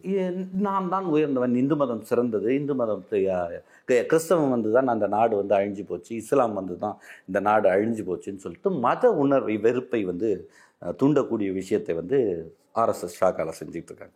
நானும் நடத்தியிருக்கேன். அதனால் அதை தான் செஞ்சுக்கிட்டு இருக்காங்க. அதை தான் பேசுகிறாங்க அது இல்லாமல் தேசப்பற்று அப்படின்னு ஒரு விஷயம் சொல்கிறாங்க தேசப்பற்றுனா என்ன தேசப்பற்று அப்படின்னு பார்த்தீங்கன்னா இந்தியா அப்படின்னு ஒரு விஷயத்த சொல்கிறாங்க இந்தியா அப்படின்ற சொல்லை பிஜேபியோ ஆர்எஸ்எஸோ ஏற்றுக்க மாட்டாங்க. அவங்க பாரதம் அப்படின்னு பேசுவாங்க. பாரதம்ன்றது கூட இங்கே இருக்கிற இந்தி இப்போ இருக்கிற மேப் இருக்குது பார்த்தீங்களா? அது கிடையாது. அகண்ட பாரதம். அகண்ட பாரதம்னா பாகிஸ்தானை உள்ளே கொண்டு வர்றது. அந்த இதுவில் இப்போ அகண்ட பாரதத்தில் பாகிஸ்தானை உள்ள வந்துட்டு அங்கே இருக்க முஸ்லீம்கள் என்ன பண்ணால் அவங்களாம் ஒன்று இங்கே வந்து இந்துவாக இருக்கிறதுக்கு தயார்னா இருக்கலாம். இல்லாட்டி அடிமையாக வாழ்கிறதுக்கு தயார்னா வாழலாம். இல்லாட்டி இந்த நாட்டை விட்டு வெளியேறக்கூடிய நபர்கள் இவங்க. இவங்கெல்லாம் வந்து இழிவானவர்கள் அப்படின்ற ஒரு சிந்தனையை விதைக்கக்கூடிய வேலையை ஷாக்கா செஞ்சுட்டு இல்லை அப்போ அந்த அரச ஷாகாவில் வந்து பெரிய அளவுக்கு தேசபக்தி அப்படிங்கிற விஷயமும் பேசப்படுது அப்படிங்கிறத இல்லை ஆனால் தேசபக்தி அப்படின்றது ஆக்சுவலாக ஆர்எஸ்எஸ் வந்து ஆர்எஸ்எஸ் சொல்கிற தேசபக்தியே வந்து ஒரு ஒரு முஸ்லீம் அப்படின்னும் போது அவங்களுக்கு வந்து அப்படி இந்தியா அப்படின்னு சொல்லிட்டு ஒரு கோவம் வரும். ஒரு பாகிஸ்தான் கூட பிரச்சனை இவங்களோட தேசப்பற்றுலாம் என்னன்னா இந்தியா பாகிஸ்தான் மேட்ச் வரும்போது ஒரு வரும் பார்த்தீங்களா அந்த மாதிரியான ஒரு தேசபக்தி. இன்னைக்கு வந்து சைனா கூட சைனா இந்தியாவுக்கான பிரச்சனைகள் போயிட்டு இருக்கு. ஆனால் பாகிஸ்தானுக்கு பிரச்சனை போகும்போது இன்னைக்கு வந்து பாகி முஸ்லீம் தீவிரவாதிகள் வரான் தீவிரவாதி ஆ தீவிரவாதம் பாகிஸ்தான் அவன் சின்ன பையன் அவனை கொன்றுவான் இது பண்ணுறான் ஆஹா ஓஹன்ட்டு ஊழையிடுற ஆர்எஸ்எஸ்ஐ சேர்ந்தவர்கள். சீனா கிட்ட பேச வேண்டியது தானே? சீனாவுக்கு எதிராக ஐயா போர் தொடங்கலாம்னு சொல்லி பேச வேண்டியது தானே? வாயை மூடிக்கிட்டு தான் சைலண்டாக இருக்காங்க. ஏன்? அந்த தேசபக்திக்கு கூட இந்தியாவின் வளர்ச்சி இல்லை முஸ்லீம் முஸ்லீம் எதிர்ப்பு. எதிர்ப்பு முஸ்லீம் விரோதம். மட்டும்தான். வே வேற என்ன வந்து இதை தாண்டி இந்த பிரச்சாரங்கள் தாண்டி தேர்தல் அரசியல் பத்திலாம் அங்க பேசுறதுக்கான அவங்க வந்து தேர்தலை தாண்டி ஒரு திட்டமிடல்ல இருக்காங்க. புரியுதுங்களா? இன்னைக்கு நம்ம பேசிக்கிட்டு இருக்கோம். நம்ம பிஜேபி ஆர்எஸ்எஸ் சங் பரிவார் கூட்டங்களை பார்த்து நம்ம பார்க்கிற பார்வை இருக்கு பார்த்தீங்களா நம்ம யானையை குருடன் தடவி பார்த்த கதையாக அப்படின்னு சொல்லுவாங்க. பழமொழி ஒன்று சொல்லுவாங்க. ஏன்னா அவனுக்கு எதெல்லாம் வந்து தொட்டு பார்க்கறதுக்கான வாய்ப்பு இருக்கோ அந்த இடம் தான் யானை அப்படின்னு நினச்சிப்பான். வாழை தொட்டு பார்த்தோன்னா அது என்னப்பா தொடப்ப கட்ட மாதிரி நீளமாக கையில் பிடிக்கிற அளவுக்கு இருக்குது அப்படின்ற கதை தான் இப்போது நம்ம ஆர்எஸ்எஸ் சங் பரிவார் கூட்டத்தை பார்த்துட்ருக்கோம் அவங்க வந்து இன்னைக்கு வந்து குறிப்பாக ஒரு விஷயத்த சொல்லணும்னா ஆர்எஸ்எஸ்க்கு தேர்தல் அரசியல் ஓட்டு வாங்கி ஜெயிக்கணும் தோக்கணுன்றதெல்லாம் தாண்டி அவங்க யோசிக்க ஆரம்பிச்சிட்டாங்க. நீங்கள் ஜெயிச்சா எத்தனை வருஷம் நீங்கள் ஆட்சி செய்ய முடியும்? ஒரு ஒரு அஞ்சு வருஷம் மக்களை போய் சந்திக்கிறோம். அஞ்சு அஞ்சு வருஷம் நீங்கள் ஆட்சி செய்யலாம். உங்களோட திட்டங்களை நீங்கள் உள்ளே கொண்டு வந்து வைக்க முடியும். புரியுதுங்களா? அதுதான். அது ஆனால் ஆர்எஸ்எஸோட திட்டம் என்னென்னா லைஃப் லாங் என்னென்னா நான் வந்து ஒரு ஸ்கூல் படிக்கிற ஒரு பத்தாவது படிக்கிற பையனுக்கு ஆர்எஸ்எஸில் பயிற்சி கொடுக்குறேன். புரியுதுங்களா? அந்த பையன் வந்து நான் ஒரு நூறு பசங்களை பயிற்சி கொடுத்து எடுக்கிறேன்னா எனக்கு அவுட் வந்து ஒரு நாற்பது ஐம்பது பசங்களாவது கிடைக்கும். இங்கே ஸ்டார்ட் பண்ணுறேன் இங்கேருந்து அவுட் எனக்கு வந்து ஐம்பது பசங்க கிடைக்கும். ஐம்பது பையனில் குறைஞ்சபட்சம் ஒரு முப்பது பையனாவது ஏதோ ஒரு துறையில் வேலைக்கு போவான். அதில் முப்பது பசங்களில் குறைஞ்சபட்சம் ஒரு இருபது பேராவது அரசு துறையில் வேலைக்கு போவாங்க. புரியுதுங்களா அரசு துறையில் வேலைக்கு போகிறேன்னா ஹையர் பொசிஷனில் இருக்கான்னா அவனை என்னென்ன வேலை செஞ்சு வைக்க முடியும்னு எனக்கு என்னால் முடியும். எந்த பொசிஷனில் அவன் போகிறானோ அந்த அளவுக்கு அவனை வேலை வாங்க முடியும். அரசியல் கட்சிகள்ல போலாம் இதுல எதில் எதில் வேணா இருக்கலாம். ஆனால் என் சிந்தனை அங்கே இருக்கும். எங்க வேணா இரு ஆனா ஆர்எஸ்எஸ் காரனா இரு. இரு. அதுதான். அப்போது அவங்களோட திட்டமே எல்லா துறையிலும் இன்னைக்கு காவல்துறை வந்து காவல்துறையாக இருக்குன்னு நினைக்கிறீங்களா? காவல்துறை காவல்துறையாக இருக்குது அதில் இருக்க அதிகாரிகள் பல பேர் ஆர்எஸ்எஸ்ஸாக இருக்காங்க. புரியுதுங்களா இன்னும் என்ன கைது பண்ணி உட்கார வச்சிருக்காங்க ஸ்டேஷனில் அவங்க ஒருத்தர் வந்து என்னை விசாரிக்கிறாரு. அவர் பேசுறதெல்லாம் எனக்கு ஆர்எஸ்எஸ் கேம்பில் கேட்ட கேள்வியெல்லாம் இங்கே கேட்டுட்டு இருக்காரு ஆனா இதுல எனக்கு ஒரு ஆச்சரியமான அவ்வளவு வந்து ஒரு மூளை செலவு பண்ணக்கூடிய இல்ல தொடர்ந்து பிரச்சாரம் பண்ற இடத்துல இருந்துட்டு அதுலேருந்து நான் விலகி இருக்கேங்கிறத கூட புரிஞ்சுக்க முடியுது. நேர் எதிராக இருக்கிற நாத்திகம் பேசுற இடத்துல போ- நீங்க போனது எப்படி நடந்துச்சு அது? நான் வந்து ஆர்எஸ்எஸ் தீவிரவாதி நான். சும்மா வந்து ஆர்எஸ்எஸ்ல இருந்தேன் அப்படின்னு சொல்கிறதுலாம் இல்லை. ஆர்எஸ்எஸ் தீவிரவாதி. எனக்கு எந்த அளவுக்கு சிந்தனை இருந்திருக்குன்னா நான் சென்னை மயிலாப்பூரில் இருந்திருக்கேன். குறிப்பாக மந்தவெளியில் செட் மேரிஸ் ரோட்டில் ஒரு சர்ச் ம மசூதி ஒன்று இருக்குது அந்த மசூதியில் வாரத்தில் அந்த வெள்ளிக்கிழமைனா ஒரு கூட்டம் வரும்.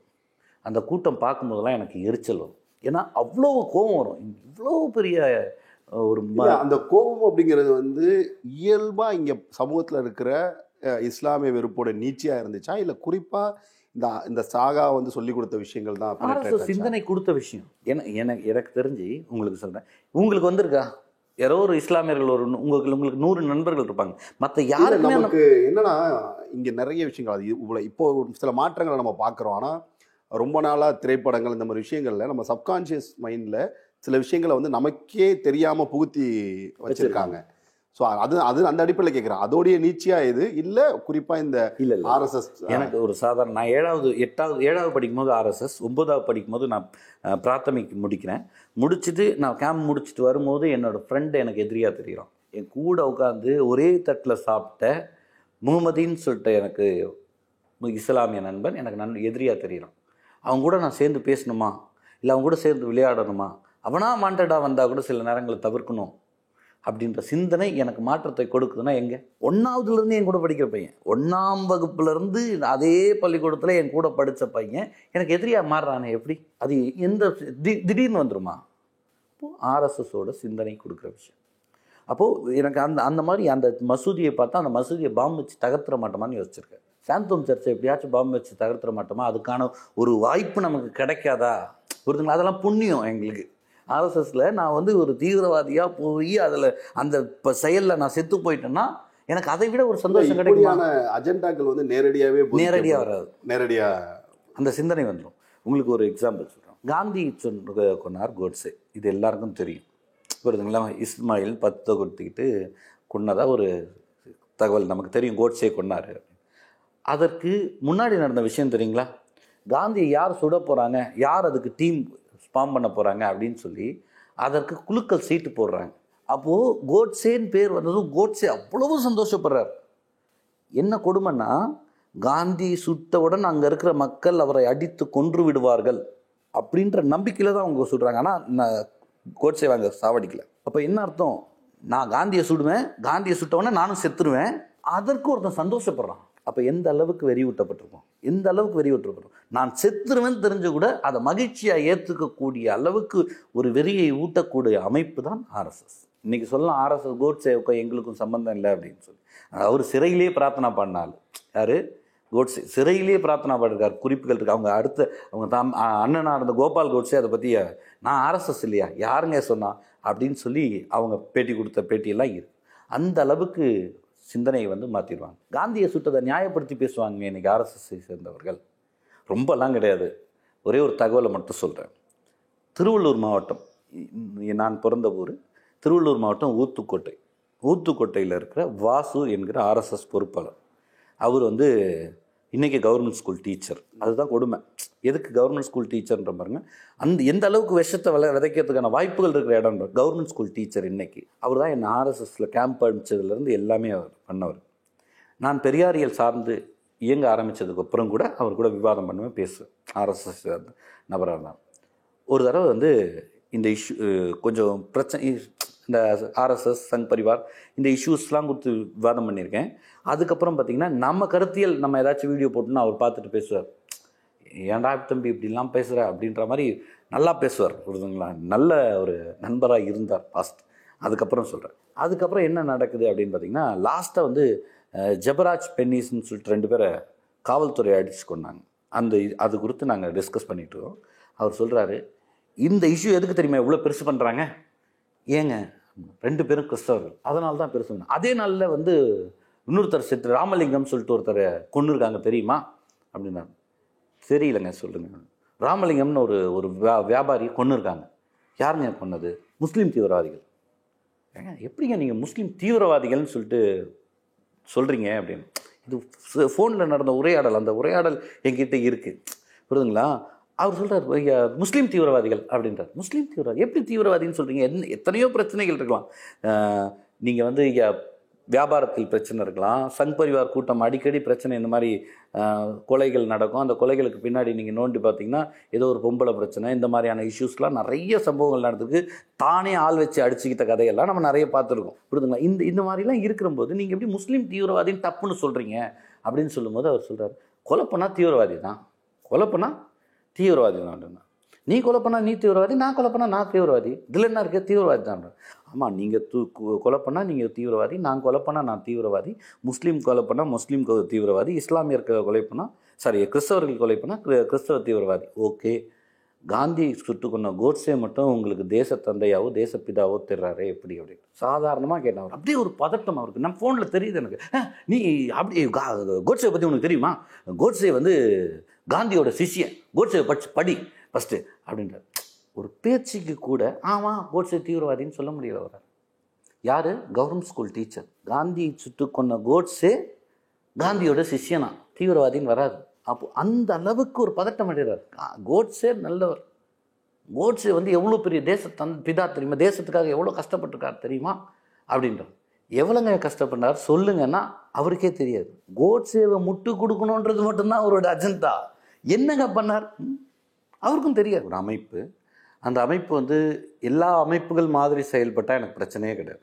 புரியுதுங்களா? மற்ற அமைப்புகள் மாதிரி செயல்பட்டதுன்னா அது சிக்கலே கிடையாது. எவ்வளோ அமைப்புகள் இங்கே இருக்குது எல்லா கருத்துக்களும் இங்கே பேசுவதற்கு உரிமை இருக்குது அதற்கு எதிரான கருத்துக்களும் பேசுவதற்கு உரிமை இருக்குது அந்த அடிப்படையில் இந்த ஆர்எஸ்எஸ் என்ன பண்ணிட்டு இருக்கு அப்படின்னு பார்த்தீங்கன்னா ஒரு ஒரு தெளிவான ஒரு நபரிடம் போய் ஒரு கருத்தியலை சொல்லி அந்த கருத்தியலை சரி தவறு என்று விவாதித்து ஏற்றுக்கிறது ஏற்றுக்காதுன்றதை தாண்டி ஆர்எஸ்எஸ் என்ன பண்ணுது அப்படின்னு பார்த்தீங்கன்னா குழந்தைகளிடம் தன்னோட பாசிச சிந்தனையை திணிக்கிற வேலையை பார்க்குது. இல்லை நீங்கள் ஆர்எஸ்எஸ் வந்து முழுக்க முழுக்க ஒரு மதம் சார்ந்த ஒரு அமைப்பு.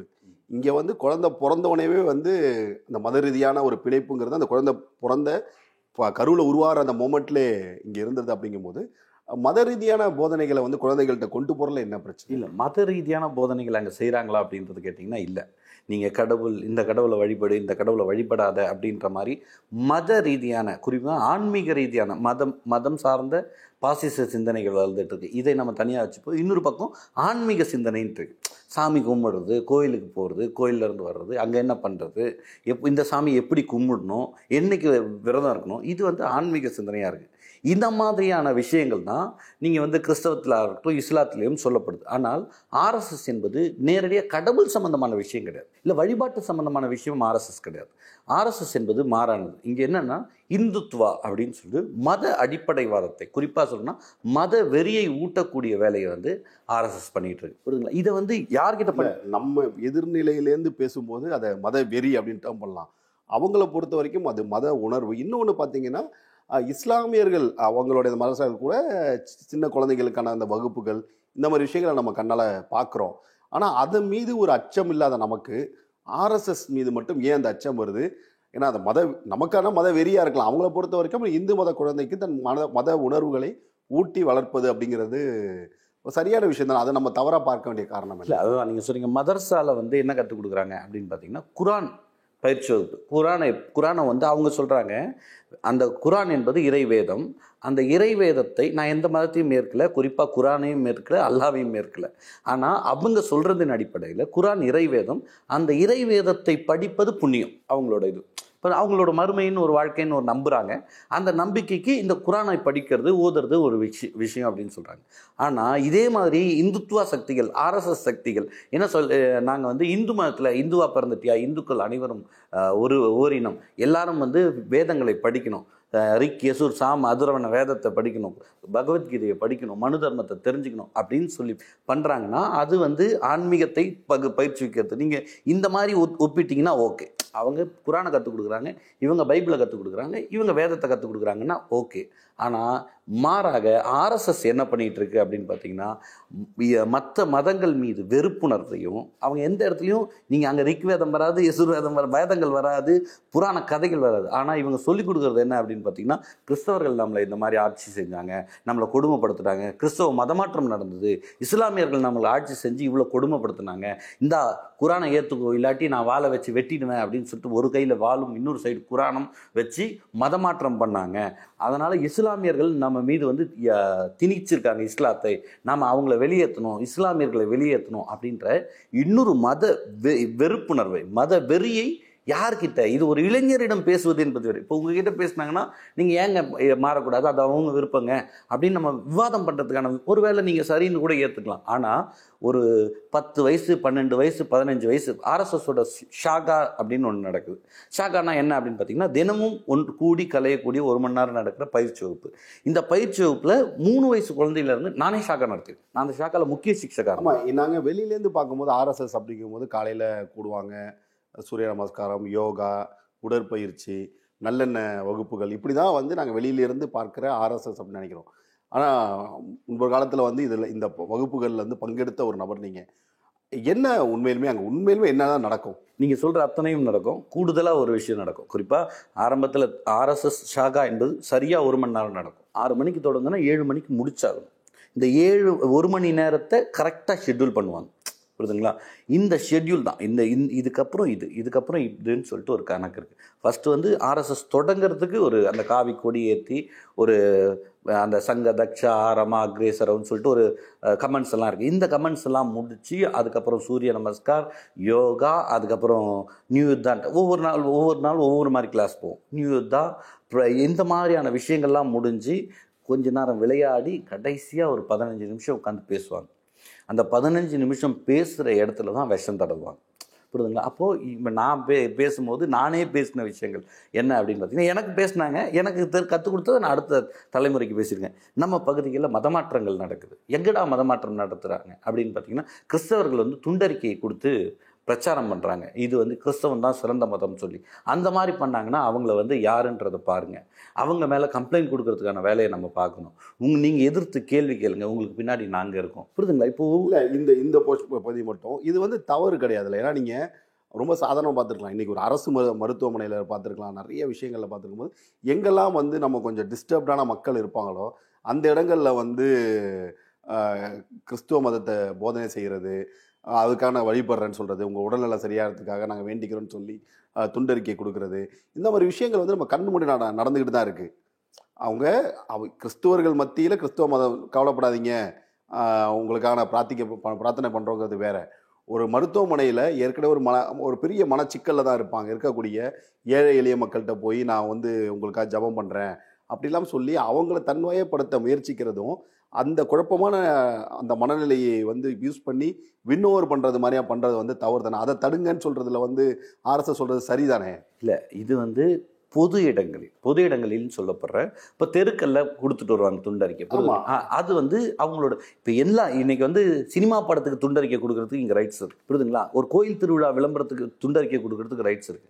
இயேசு நல்லவர்னு சொல்லிட்டு ஒரு துண்டறிக்கை கொடுக்கறதுக்கு ரைட்ஸ் இருக்கா இல்லையா? கண்டிப்பாக இருக்கு. எல்லாருக்கும் துண்டறிக்கை உங்களுக்கு அது தேவையா? அதை படிக்கணுமா? படிக்க வேணாமா? தூக்கி போடணுமான்றது யார் முடிவு பண்ணும்? இல்லை அதை ஒருத்தவங்க எஜுகேட் பண்ண வேண்டியது இருக்குல்ல இப்போ நீங்கள் நீங்கள் ரொம்ப பார்த்தா இன்னும் மத போதகர்களே வந்து ம பிற மத கடவுள்கள் வந்து பிசாசு. தான் இன்னும் நீங்கள் சில பேர்லாம் பார்த்தீங்கன்னா ரொம்ப ஒரு நகைச்சுவை கூட சொல்லுவாங்க. ப்ராப்பராக கிறிஸ்டினாக இருக்கிறவங்க கூட வெளியூரில் வராங்க இந்த கோயிலுக்கு போகிறாங்க பிரசாதம் சாப்பிட்றாங்க. இப்போ இடையில கன்வெர்ட் ஆகிறவங்க வந்து பிரசாதம்னா கூட அது வந்து ஒரு பிசாசு இது. இல்லை அவங்களோட இதில் இந்த மாதிரி பேசி சொல்லுவாங்க. ஸோ இப்படி இந்த மதத்தை மத பிற மத க கடவுள்களை வந்து வந்து பிசாசு பூதம்னு சொல்கிற ஒரு வள ஒரு நடைமுறை ஒரு மதத்தில் இருக்குது முற்போக்கு பேசுகிற இல்லை நாத்திகம் பேசுகிற யாரையும் அதை கண்டிக்கிறது இல்லை ஆனால் ஆர்எஸ்எஸ் தன்னுடைய மதத்தை சார்ந்தவங்களுக்கு மத மாற்றம் பண்ணிட்டு இப்படி வந்தால் அதை தடுங்கன்னு சொ எஜுகேட் பண்ணுறதை வந்து அது ஒரு ஜனநாயகத்துக்கு எதிரானது அப்படின்னு பேசுறது வந்து முரணா இல்லைங்களா? இல்ல இது இதுல என்ன முரண்னே தெரியல. இங்க வந்து துண் நான் என்ன சொல்றேன்? இந்துத்துவ சக்திகள் துண்டறிக்கை கொடுக்குறாங்க. புரியுதுங்களா கிறிஸ்தவர்கள் துண்டறிக்கை கொடுக்குறாங்க. இது ஒரு சாதாரணமான விஷயம். ரொம்ப பார்த்தீங்கன்னா. ஆர்எஸ்எஸ் வந்து இந்து மத பெருமைகளை கூட பேசிடுவாங்களாம். ஆனால் பெரிய அளவுக்கு வந்து இந்த சாமி தான் உயர்ந்து அப்படிலாம் நீங்கள் போய் பேசிக்கிட்டு பெரிய இது இருக்காது அவங்கள்ட்ட. ஆமா. ஆனால் மற்ற குறிப்பாக கிறிஸ்துவ மதத்திலாம் வந்து அப்படியான பிரச்சாரங்களை வந்து பெரிய அளவுக்கு முன்னெடுத்துட்டு வராங்க. அப்போ நம்ம அதை கண்டிக்கிறதே இல்லை. இல்லை நீங்கள் வந்து அதை லிமிட்டடாக உங்கள் சர்ச்சில் நீங்கள் அதை பண்ணி பண்ணுறீங்க இல்லை உங்களை நோக்கி வரவங்களை வந்து நீங்கள் அட்ராக்ட் பண்ணிக்கிறீங்கன்னா அது பிரச்சனை இல்லை. ஏன்னா எல்லாருக்கும் உரிமை இருக்குது எந்த மதத்தையும். ஒரு மருத்துவமனையில் போய் நம்ம இது பண்ணுறது ஒரு ஒரு ஒரு பேருந்து இதில் வந்து ஏறி பிரச்சாரம் பண்ணுற பிரசங்கம் பண்ணுறது அப்படிங்கும்போது அதற்கான எதிர்வினையாக வந்து இந்த மாதிரி என் மதத்தை நான் காப்பாற்றுறேன்னு தானே வராங்க. ஏங்க அதுதான் சொல்கிறேன் நீ எதிர்வினை ஒரு வி- விஷயத்தை நான் செய்கிறேன்னா நான் ஒரு கருத்தை நான் மக்களிடம் சொல்கிறேன் இந்த கருத்து தப்புன்றது யார்கிட்ட சொல்லணும்? அதே மக்களிடம் நீ பிரச்சாரம் பண்ணு. புரிதுங்களா? என்னை கருத்து சொல்லக்கூடாதுன்னு தடுப்பது இல்லை உன்னோட பிரச்சாரம். புரிதுங்களா? நான் இன்னைக்கு ஒரு மக்களிடம் ஒரு நூறு பேரை கூட்டி வச்சு நான் ஒரு செய்தியை சொல்கிறேன் கடவுள் இல்லைன்னு நான் பேசுகிறேன் அப்படின்னா அந்த நூறு பேரும் என் பின்னாடி வரணுன்றதுக்காக பேசலை. என் கருத்து இது அப்படின்றத நான் மக்களிடம் பிரச்சாரம் பண்ணுறேன் புரியுதுங்களா? இயேசுவும் இல்லை அல்லாவும் இல்லை எந்த கடவுளும் இல்லை. இதெல்லாம் வழிபடாதீங்கடா இது முட்டாள்தனம்டா.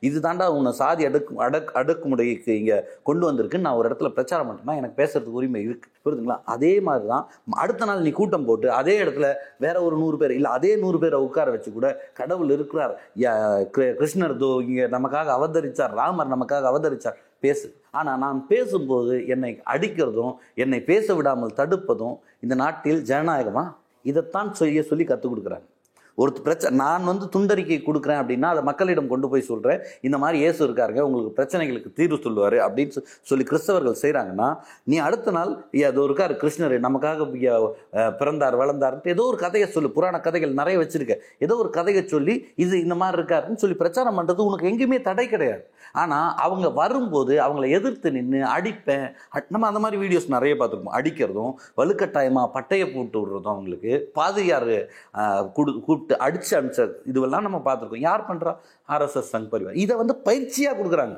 இந்த பயிற்சியை கூட யார்கிட்ட கொடுக்குறாங்க அப்படின்னு பார்த்தீங்கன்னா இதே வந்து ஒரு இளைஞரிடம் கொடுத்தாங்கன்னா அவர் மீது சட்டப்படி நடவடிக்கை எடுக்கிறதுக்கான வாய்ப்புகள் இருக்குது குழந்தைகளிடம் பயிற்சி கொடுக்குறாங்க. புரியுதுங்களா? ஒரு ப பத்து வயசு பதினஞ்சு வயசு பையன் போயிட்டு அந்த பிரச்சாரம் நட நடக்கிற இடத்துல எதிர்த்து பேசுறது. அதை எதிர்த்து பேசினா என்ன பண்ண முடியும்?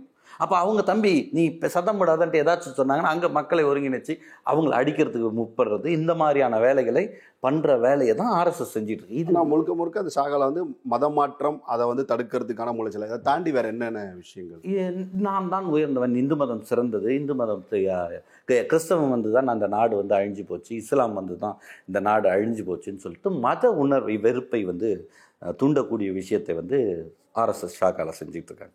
நானும் நடத்தியிருக்கேன். அதனால் அதை தான் செஞ்சுக்கிட்டு இருக்காங்க அதை தான் பேசுகிறாங்க அது இல்லாமல் தேசப்பற்று அப்படின்னு ஒரு விஷயம் சொல்கிறாங்க தேசப்பற்றுனா என்ன தேசப்பற்று அப்படின்னு பார்த்தீங்கன்னா இந்தியா அப்படின்னு ஒரு விஷயத்த சொல்கிறாங்க இந்தியா அப்படின்ற சொல்லை பிஜேபியோ ஆர்எஸ்எஸோ ஏற்றுக்க மாட்டாங்க. அவங்க பாரதம் அப்படின்னு பேசுவாங்க.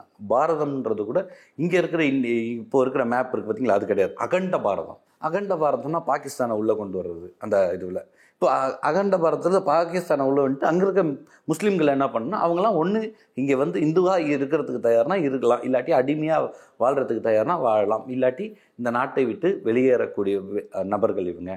இவங்கெல்லாம் வந்து இழிவானவர்கள் அப்படின்ற ஒரு சிந்தனையை விதைக்கக்கூடிய வேலையை ஷாக்கா செஞ்சுட்டு இல்லை அப்போ அந்த அரச ஷாகாவில் வந்து பெரிய அளவுக்கு தேசபக்தி அப்படிங்கிற விஷயமும் பேசப்படுது அப்படிங்கிறத இல்லை ஆனால் தேசபக்தி அப்படின்றது. ஆக்சுவலாக ஆர்எஸ்எஸ் வந்து ஆர்எஸ்எஸ் சொல்கிற தேசபக்தியே வந்து ஒரு ஒரு முஸ்லீம் அப்படின்னும் போது அவங்களுக்கு வந்து அப்படி இந்தியா அப்படின்னு சொல்லிட்டு ஒரு கோவம் வரும். ஒரு பாகிஸ்தான் கூட பிரச்சனை இவங்களோட தேசப்பற்றுலாம் என்னென்னா இந்தியா பாகிஸ்தான் மேட்ச் வரும்போது ஒரு வரும் பார்த்தீங்களா அந்த மாதிரியான ஒரு தேசபக்தி. தான். இன்னைக்கு வந்து சைனா கூட சைனா இந்தியாவுக்கான பிரச்சனைகள் போயிட்டு இருக்கு. ஆனால் பாகிஸ்தானுக்கு பிரச்சனை போகும்போது இன்னைக்கு வந்து பாகி முஸ்லீம் தீவிரவாதிகள் வரான் தீவிரவாதி ஆ தீவிரவாதம் பாகிஸ்தான் அவன் சின்ன பையன் அவனை கொன்றுவான் இது பண்ணுறான் ஆஹா ஓஹன்ட்டு ஊழையிடுற ஆர்எஸ்எஸ்ஐ சேர்ந்தவர்கள் சீனா கிட்ட பேச வேண்டியது தானே? சீனாவுக்கு எதிராக ஐயா போர் தொடக்கலாம்னு சொல்லி பேச வேண்டியது தானே? வாயை மூடிக்கிட்டு தான் சைலண்டாக இருக்காங்க. ஏன்? அந்த தேசபக்திக்கு கூட இந்தியாவின் வளர்ச்சி இல்லை. முஸ்லீம் முஸ்லீம் எதிர்ப்பு. எதிர்ப்பு முஸ்லீம் விரோதம். மட்டும்தான். வே வேற என்ன வந்து இதை தாண்டி இந்த பிரச்சாரங்கள் தாண்டி தேர்தல் அரசியல் பத்திலாம் அங்க பேசுறதுக்கான அவங்க வந்து தேர்தலை தாண்டி ஒரு திட்டமிடலில் இருக்காங்க. புரியுதுங்களா? இன்னைக்கு நம்ம பேசிக்கிட்டு இருக்கோம். நம்ம பிஜேபி ஆர்எஸ்எஸ் சங் பரிவார் கூட்டங்களை பார்த்து நம்ம பார்க்கிற பார்வை இருக்கு பார்த்தீங்களா நம்ம யானையை குருடன் தடவி பார்த்த கதையாக அப்படின்னு சொல்லுவாங்க. பழமொழி ஒன்று சொல்லுவாங்க. ஏன்னா அவனுக்கு எதெல்லாம் வந்து தொட்டு பார்க்கறதுக்கான வாய்ப்பு இருக்கோ அந்த இடம் தான் யானை அப்படின்னு நினச்சிப்பான். வாழை தொட்டு பார்த்தானா அது என்னப்பா தொடப்ப கட்ட மாதிரி நீளமாக கையில் பிடிக்கிற அளவுக்கு இருக்குது அப்படின்ற கதை தான் இப்போது நம்ம ஆர்எஸ்எஸ் சங் பரிவார் கூட்டத்தை பார்த்துட்ருக்கோம் அவங்க வந்து இன்றைக்கி வந்து குறிப்பாக ஒரு விஷயத்த சொல்லணும்னா ஆர்எஸ்எஸ்க்கு தேர்தல் அரசியல் ஓட்டு வாங்கி ஜெயிக்கணும் தோக்கணுன்றதெல்லாம் தாண்டி அவங்க யோசிக்க ஆரம்பிச்சிட்டாங்க. நீங்கள் ஜெயிச்சா எத்தனை வருஷம் நீங்கள் ஆட்சி செய்ய முடியும்? ஒரு ஒரு அஞ்சு வருஷம் மக்களை போய் சந்திக்கிறோம். அஞ்சு அஞ்சு வருஷம் நீங்கள் ஆட்சி செய்யலாம். உங்களோட திட்டங்களை நீங்கள் உள்ளே கொண்டு வந்து வைக்க முடியும். புரியுதுங்களா? அதுதான். அது ஆனால் ஆர்எஸ்எஸோட திட்டம் என்னென்னா லைஃப் லாங் என்னென்னா நான் வந்து ஒரு ஸ்கூல் படிக்கிற ஒரு பத்தாவது படிக்கிற பையனுக்கு ஆர்எஸ்எஸில் பயிற்சி கொடுக்குறேன். புரியுதுங்களா? அந்த பையன் வந்து நான் ஒரு நூறு பசங்களை பயிற்சி கொடுத்து எடுக்கிறேன்னா எனக்கு அவுட் வந்து ஒரு நாற்பது ஐம்பது பசங்களாவது கிடைக்கும். இங்கே ஸ்டார்ட் பண்ணுறேன் இங்கேருந்து அவுட் எனக்கு வந்து ஐம்பது பசங்க கிடைக்கும். ஐம்பது பையனில் குறைஞ்சபட்சம் ஒரு முப்பது பையனாவது ஏதோ ஒரு துறையில் வேலைக்கு போவான். அதில் முப்பது பசங்களில் குறைஞ்சபட்சம் ஒரு இருபது பேராவது அரசு துறையில் வேலைக்கு போவாங்க. புரியுதுங்களா அரசு துறையில் வேலைக்கு போகிறேன்னா ஹையர் பொசிஷனில் இருக்கான்னா அவனை என்னென்ன வேலை செஞ்சு வைக்க முடியும்னு எனக்கு என்னால் முடியும். எந்த பொசிஷனில் அவன் போகிறானோ அந்த அளவுக்கு அவனை வேலை வாங்க முடியும். அரசியல் கட்சிகள்ல இதெல்லாம் எதில் எதில் வேணா இருக்கலாம். ஆனால் என் சிந்தனை அங்கே இருக்கும். எங்க வேணா இரு ஆனா ஆர்எஸ்எஸ் காரனா இரு. இரு. அதுதான். அப்போது அவங்களோட திட்டமே எல்லா துறையிலும் இன்னைக்கு காவல்துறை வந்து காவல்துறையாக இருக்குன்னு நினைக்கிறீங்களா? காவல்துறை காவல்துறையாக இருக்குது அதில் இருக்க அதிகாரிகள் பல பேர் ஆர்எஸ்எஸ்ஸாக இருக்காங்க. புரிதுங்களா? இன்னும் என்ன கைது பண்ணி உட்கார வச்சிருக்காங்க ஸ்டேஷனில் அவங்க ஒருத்தர் வந்து என்னை விசாரிக்கிறாரு. அவர் பேசுறதெல்லாம் எனக்கு ஆர்எஸ்எஸ் கேம்பில் கேட்ட கேள்வியெல்லாம் இங்கே கேட்டுட்டு இருக்காரு ஆனா இதுல எனக்கு ஒரு ஆச்சரியமான விஷயம்னா அவ்வளோ வந்து ஒரு மூளை செலவு பண்ணக்கூடிய இல்ல தொடர்ந்து பிரச்சாரம் பண்ற இடத்துல இருந்துட்டு அதுலேருந்து நான் விலகி இருக்கேங்கிறத கூட புரிஞ்சுக்க முடியுது. நேர் எதிரா இருக்கிற நாத்திகம் பேசுற இடத்துல போ- நீங்க போனது எப்படி நடந்துச்சு அது? நான் வந்து ஆர்எஸ்எஸ் தீவிரவாதி நான். சும்மா வந்து ஆர்எஸ்எஸ்ல இருந்தேன் அப்படின்னு சொல்கிறதுலாம் இல்லை. ஆர்எஸ்எஸ் தீவிரவாதி. எனக்கு எந்த அளவுக்கு சிந்தனை இருந்திருக்குன்னா நான் சென்னை மயிலாப்பூரில் இருந்திருக்கேன். குறிப்பாக மந்தவெளியில் செட் மேரிஸ் ரோட்டில் ஒரு சர்ச் ம மசூதி ஒன்று இருக்குது அந்த மசூதியில் வாரத்தில் அந்த வெள்ளிக்கிழமைனா ஒரு கூட்டம் வரும். அந்த கூட்டம் பார்க்கும்போதெல்லாம் எனக்கு எரிச்சல் வரும்.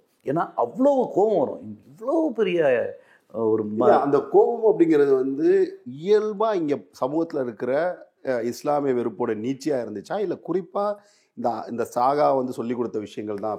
சிந்தனை கொடுத்த விஷயம். என எனக்கு எனக்கு தெரிஞ்சு உங்களுக்கு சொல்கிறேன் உங்களுக்கு வந்திருக்கா? யாரோ ஒரு இஸ்லாமியர்கள் ஒரு உங்களுக்கு உங்களுக்கு நூறு நண்பர்கள் இருப்பாங்க. மற்ற அந்த- நமக்கு என்னன்னா இங்க நிறைய விஷயங்கள் அது இவ்வளவு இப்போ சில மாற்றங்களை நம்ம பார்க்குறோம். ஆனா ரொம்ப நாளா திரைப்படங்கள் இந்த மாதிரி விஷயங்கள்ல நம்ம சப்கான்ஷியஸ் மைண்ட்ல சில விஷயங்களை வந்து நமக்கே தெரியாம புகுத்தி வச்சிருக்காங்க. ஸோ அது அது அந்த அடிப்படையில் கேட்குறேன் அதோடைய நீச்சியா இது இல்லை குறிப்பாக இந்த இல்லை ஆர்எஸ்எஸ் எனக்கு ஒரு சாதாரண நான் ஏழாவது எட்டாவது ஏழாவது படிக்கும்போது ஆர்எஸ்எஸ் ஒன்பதாவது படிக்கும்போது நான் பிராத்தமிக் முடிக்கிறேன்.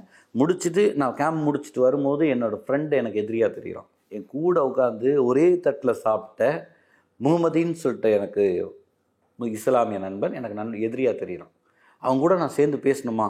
இல்லை அவங்க கூட சேர்ந்து விளையாடணுமா? அவனா மாண்டடாக வந்தால் கூட சில நேரங்களை தவிர்க்கணும். அப்படின்ற சிந்தனை எனக்கு மாற்றத்தை கொடுக்குதுன்னா எங்கே? ஒன்றாவதுலேருந்து என் கூட படிக்கிற பையன். ஒன்றாம் வகுப்புலேருந்து அதே பள்ளிக்கூடத்தில் என் கூட படித்த பையன். எனக்கு எதிரியாக மாறுறானே எப்படி? அது எந்த தி திடீர்னு வந்துருமா? அப்போது ஆர்எஸ்எஸோட சிந்தனை கொடுக்குற விஷயம். அப்போது எனக்கு அந்த அந்த மாதிரி அந்த மசூதியை பார்த்தா அந்த மசூதியை பாம்பு வச்சு தகர்த்துற மாட்டோமான்னு யோசிச்சிருக்கேன். சாந்தோம் சர்ச்சை எப்படியாச்சும் பாம்பு வச்சு தகர்த்துற மாட்டோமா? அதுக்கான ஒரு வாய்ப்பு நமக்கு கிடைக்காதா? புரிதுங்களா அதெல்லாம் புண்ணியம் எங்களுக்கு. ஆர்எஸ்எஸ்ல நான் வந்து ஒரு தீவிரவாதியாக போய் அதில் அந்த இப்போ செயலில் நான் செத்து போயிட்டேன்னா எனக்கு அதை விட ஒரு சந்தோஷம் கிடைக்குமா? அஜெண்டாக்கள் வந்து நேரடியாகவே நேரடியாக வராது. நேரடியா அந்த சிந்தனை வந்துடும் உங்களுக்கு ஒரு எக்ஸாம்பிள் சொல்கிறோம் காந்தி சொன்ன கொன்னார் கோட்ஸே. இது எல்லாருக்கும் தெரியும்.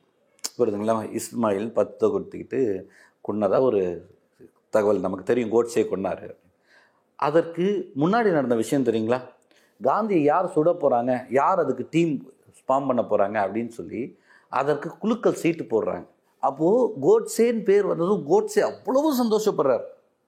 என்ன கொடுமைன்னா காந்தி சுட்டவுடன் அங்கே இருக்கிற மக்கள் அவரை அடித்து கொன்று விடுவார்கள் அப்படின்ற நம்பிக்கையில் தான் அவங்க சுடுறாங்க. ஆனால் நான் கோட்ஸே வாங்க சாவடிக்கல. அப்போ என்ன அர்த்தம்? நான் காந்தியை சுடுவேன் காந்தியை சுட்டவுடனே நானும் செத்துருவேன். அதற்கு ஒருத்தன் சந்தோஷப்படுறான். அப்போ எந்த அளவுக்கு வெறி ஊட்டப்பட்டிருக்கோம் எந்த அளவுக்கு வெறியூட்டப்பட்டிருக்கும் நான் செத்துருவேன் தெரிஞ்சு கூட அதை மகிழ்ச்சியாக ஏற்றுக்கக்கூடிய அளவுக்கு ஒரு வெறியை ஊட்டக்கூடிய அமைப்பு தான் ஆர்எஸ்எஸ் இன்னைக்கு சொல்லலாம் ஆர்எஸ்எஸ் கோட்ஸேவுக்கும் எங்களுக்கும் சம்பந்தம் இல்லை அப்படின்னு சொல்லி. அவர் சிறையிலேயே பிரார்த்தனை பண்ணால். யார்? கோட்ஸே சிறையிலேயே பிரார்த்தனா பண்ணிருக்கார். குறிப்புகள் இருக்கு. அவங்க அடுத்த அவங்க தாம் அண்ணனாக இருந்த கோபால் கோட்ஸே அதை பற்றி நான் ஆர்எஸ்எஸ் இல்லையா? யாருங்க சொன்னா? அப்படின்னு சொல்லி அவங்க பேட்டி கொடுத்த பேட்டியெல்லாம் இருக்குது அந்த அளவுக்கு சிந்தனையை வந்து மாற்றிடுவாங்க காந்தியை சுட்டதை நியாயப்படுத்தி பேசுவாங்க இன்றைக்கி ஆர்எஸ்எஸ்ஸை சேர்ந்தவர்கள். ரொம்பலாம் கிடையாது. ஒரே ஒரு தகவலை மட்டும் சொல்கிறேன் திருவள்ளூர் மாவட்டம் நான் பிறந்த ஊர் திருவள்ளூர் மாவட்டம் ஊத்துக்கோட்டை. ஊத்துக்கோட்டையில் இருக்கிற வாசு என்கிற ஆர்எஸ்எஸ் பொறுப்பாளர். அவர் வந்து இன்றைக்கி கவர்மெண்ட் ஸ்கூல் டீச்சர் அதுதான் கொடுமை. எதுக்கு கவர்மெண்ட் ஸ்கூல் டீச்சர்ன்ற பாருங்க. அந்த எந்த அளவுக்கு விஷத்தை விளை விதைக்கிறதுக்கான வாய்ப்புகள் இருக்கிற இடம் கவர்மெண்ட் ஸ்கூல் டீச்சர் இன்னைக்கு. அவர் தான் என் ஆர்எஸ்எஸில் கேம்ப் அனுப்பிச்சதுலேருந்து எல்லாமே அவர் பண்ணவர். நான் பெரியாரியல் சார்ந்து இயங்க ஆரம்பித்ததுக்கு அப்புறம் கூட அவர் கூட விவாதம் பண்ணுவேன் பேசுவேன். ஆர்எஸ்எஸ் நபராக இருந்தால் ஒரு தடவை வந்து இந்த இஷ்யூ கொஞ்சம் பிரச்சனை இந்த ஆர்எஸ்எஸ் சங் பரிவார் இந்த இஷ்யூஸ்லாம் கொடுத்து விவாதம் பண்ணியிருக்கேன். அதுக்கப்புறம் பார்த்திங்கன்னா நம்ம கருத்தியல் நம்ம ஏதாச்சும் வீடியோ போட்டோம்னா அவர் பார்த்துட்டு பேசுவார். ஏன்டா தம்பி இப்படிலாம் பேசுகிற அப்படின்ற மாதிரி நல்லா பேசுவார் புரியுதுங்களா நல்ல ஒரு நண்பராக இருந்தார் பாஸ்ட் அதுக்கப்புறம் சொல்கிறேன் அதுக்கப்புறம் என்ன நடக்குது அப்படின்னு பார்த்தீங்கன்னா லாஸ்ட்டாக வந்து ஜபராஜ் ஜெபராஜ் பென்னிஸ்ன்னு சொல்லிட்டு ரெண்டு பேரை காவல்துறை அடித்து கொண்டாங்க அந்த அது குறித்து நாங்கள் டிஸ்கஸ் பண்ணிட்டு இருக்கோம்.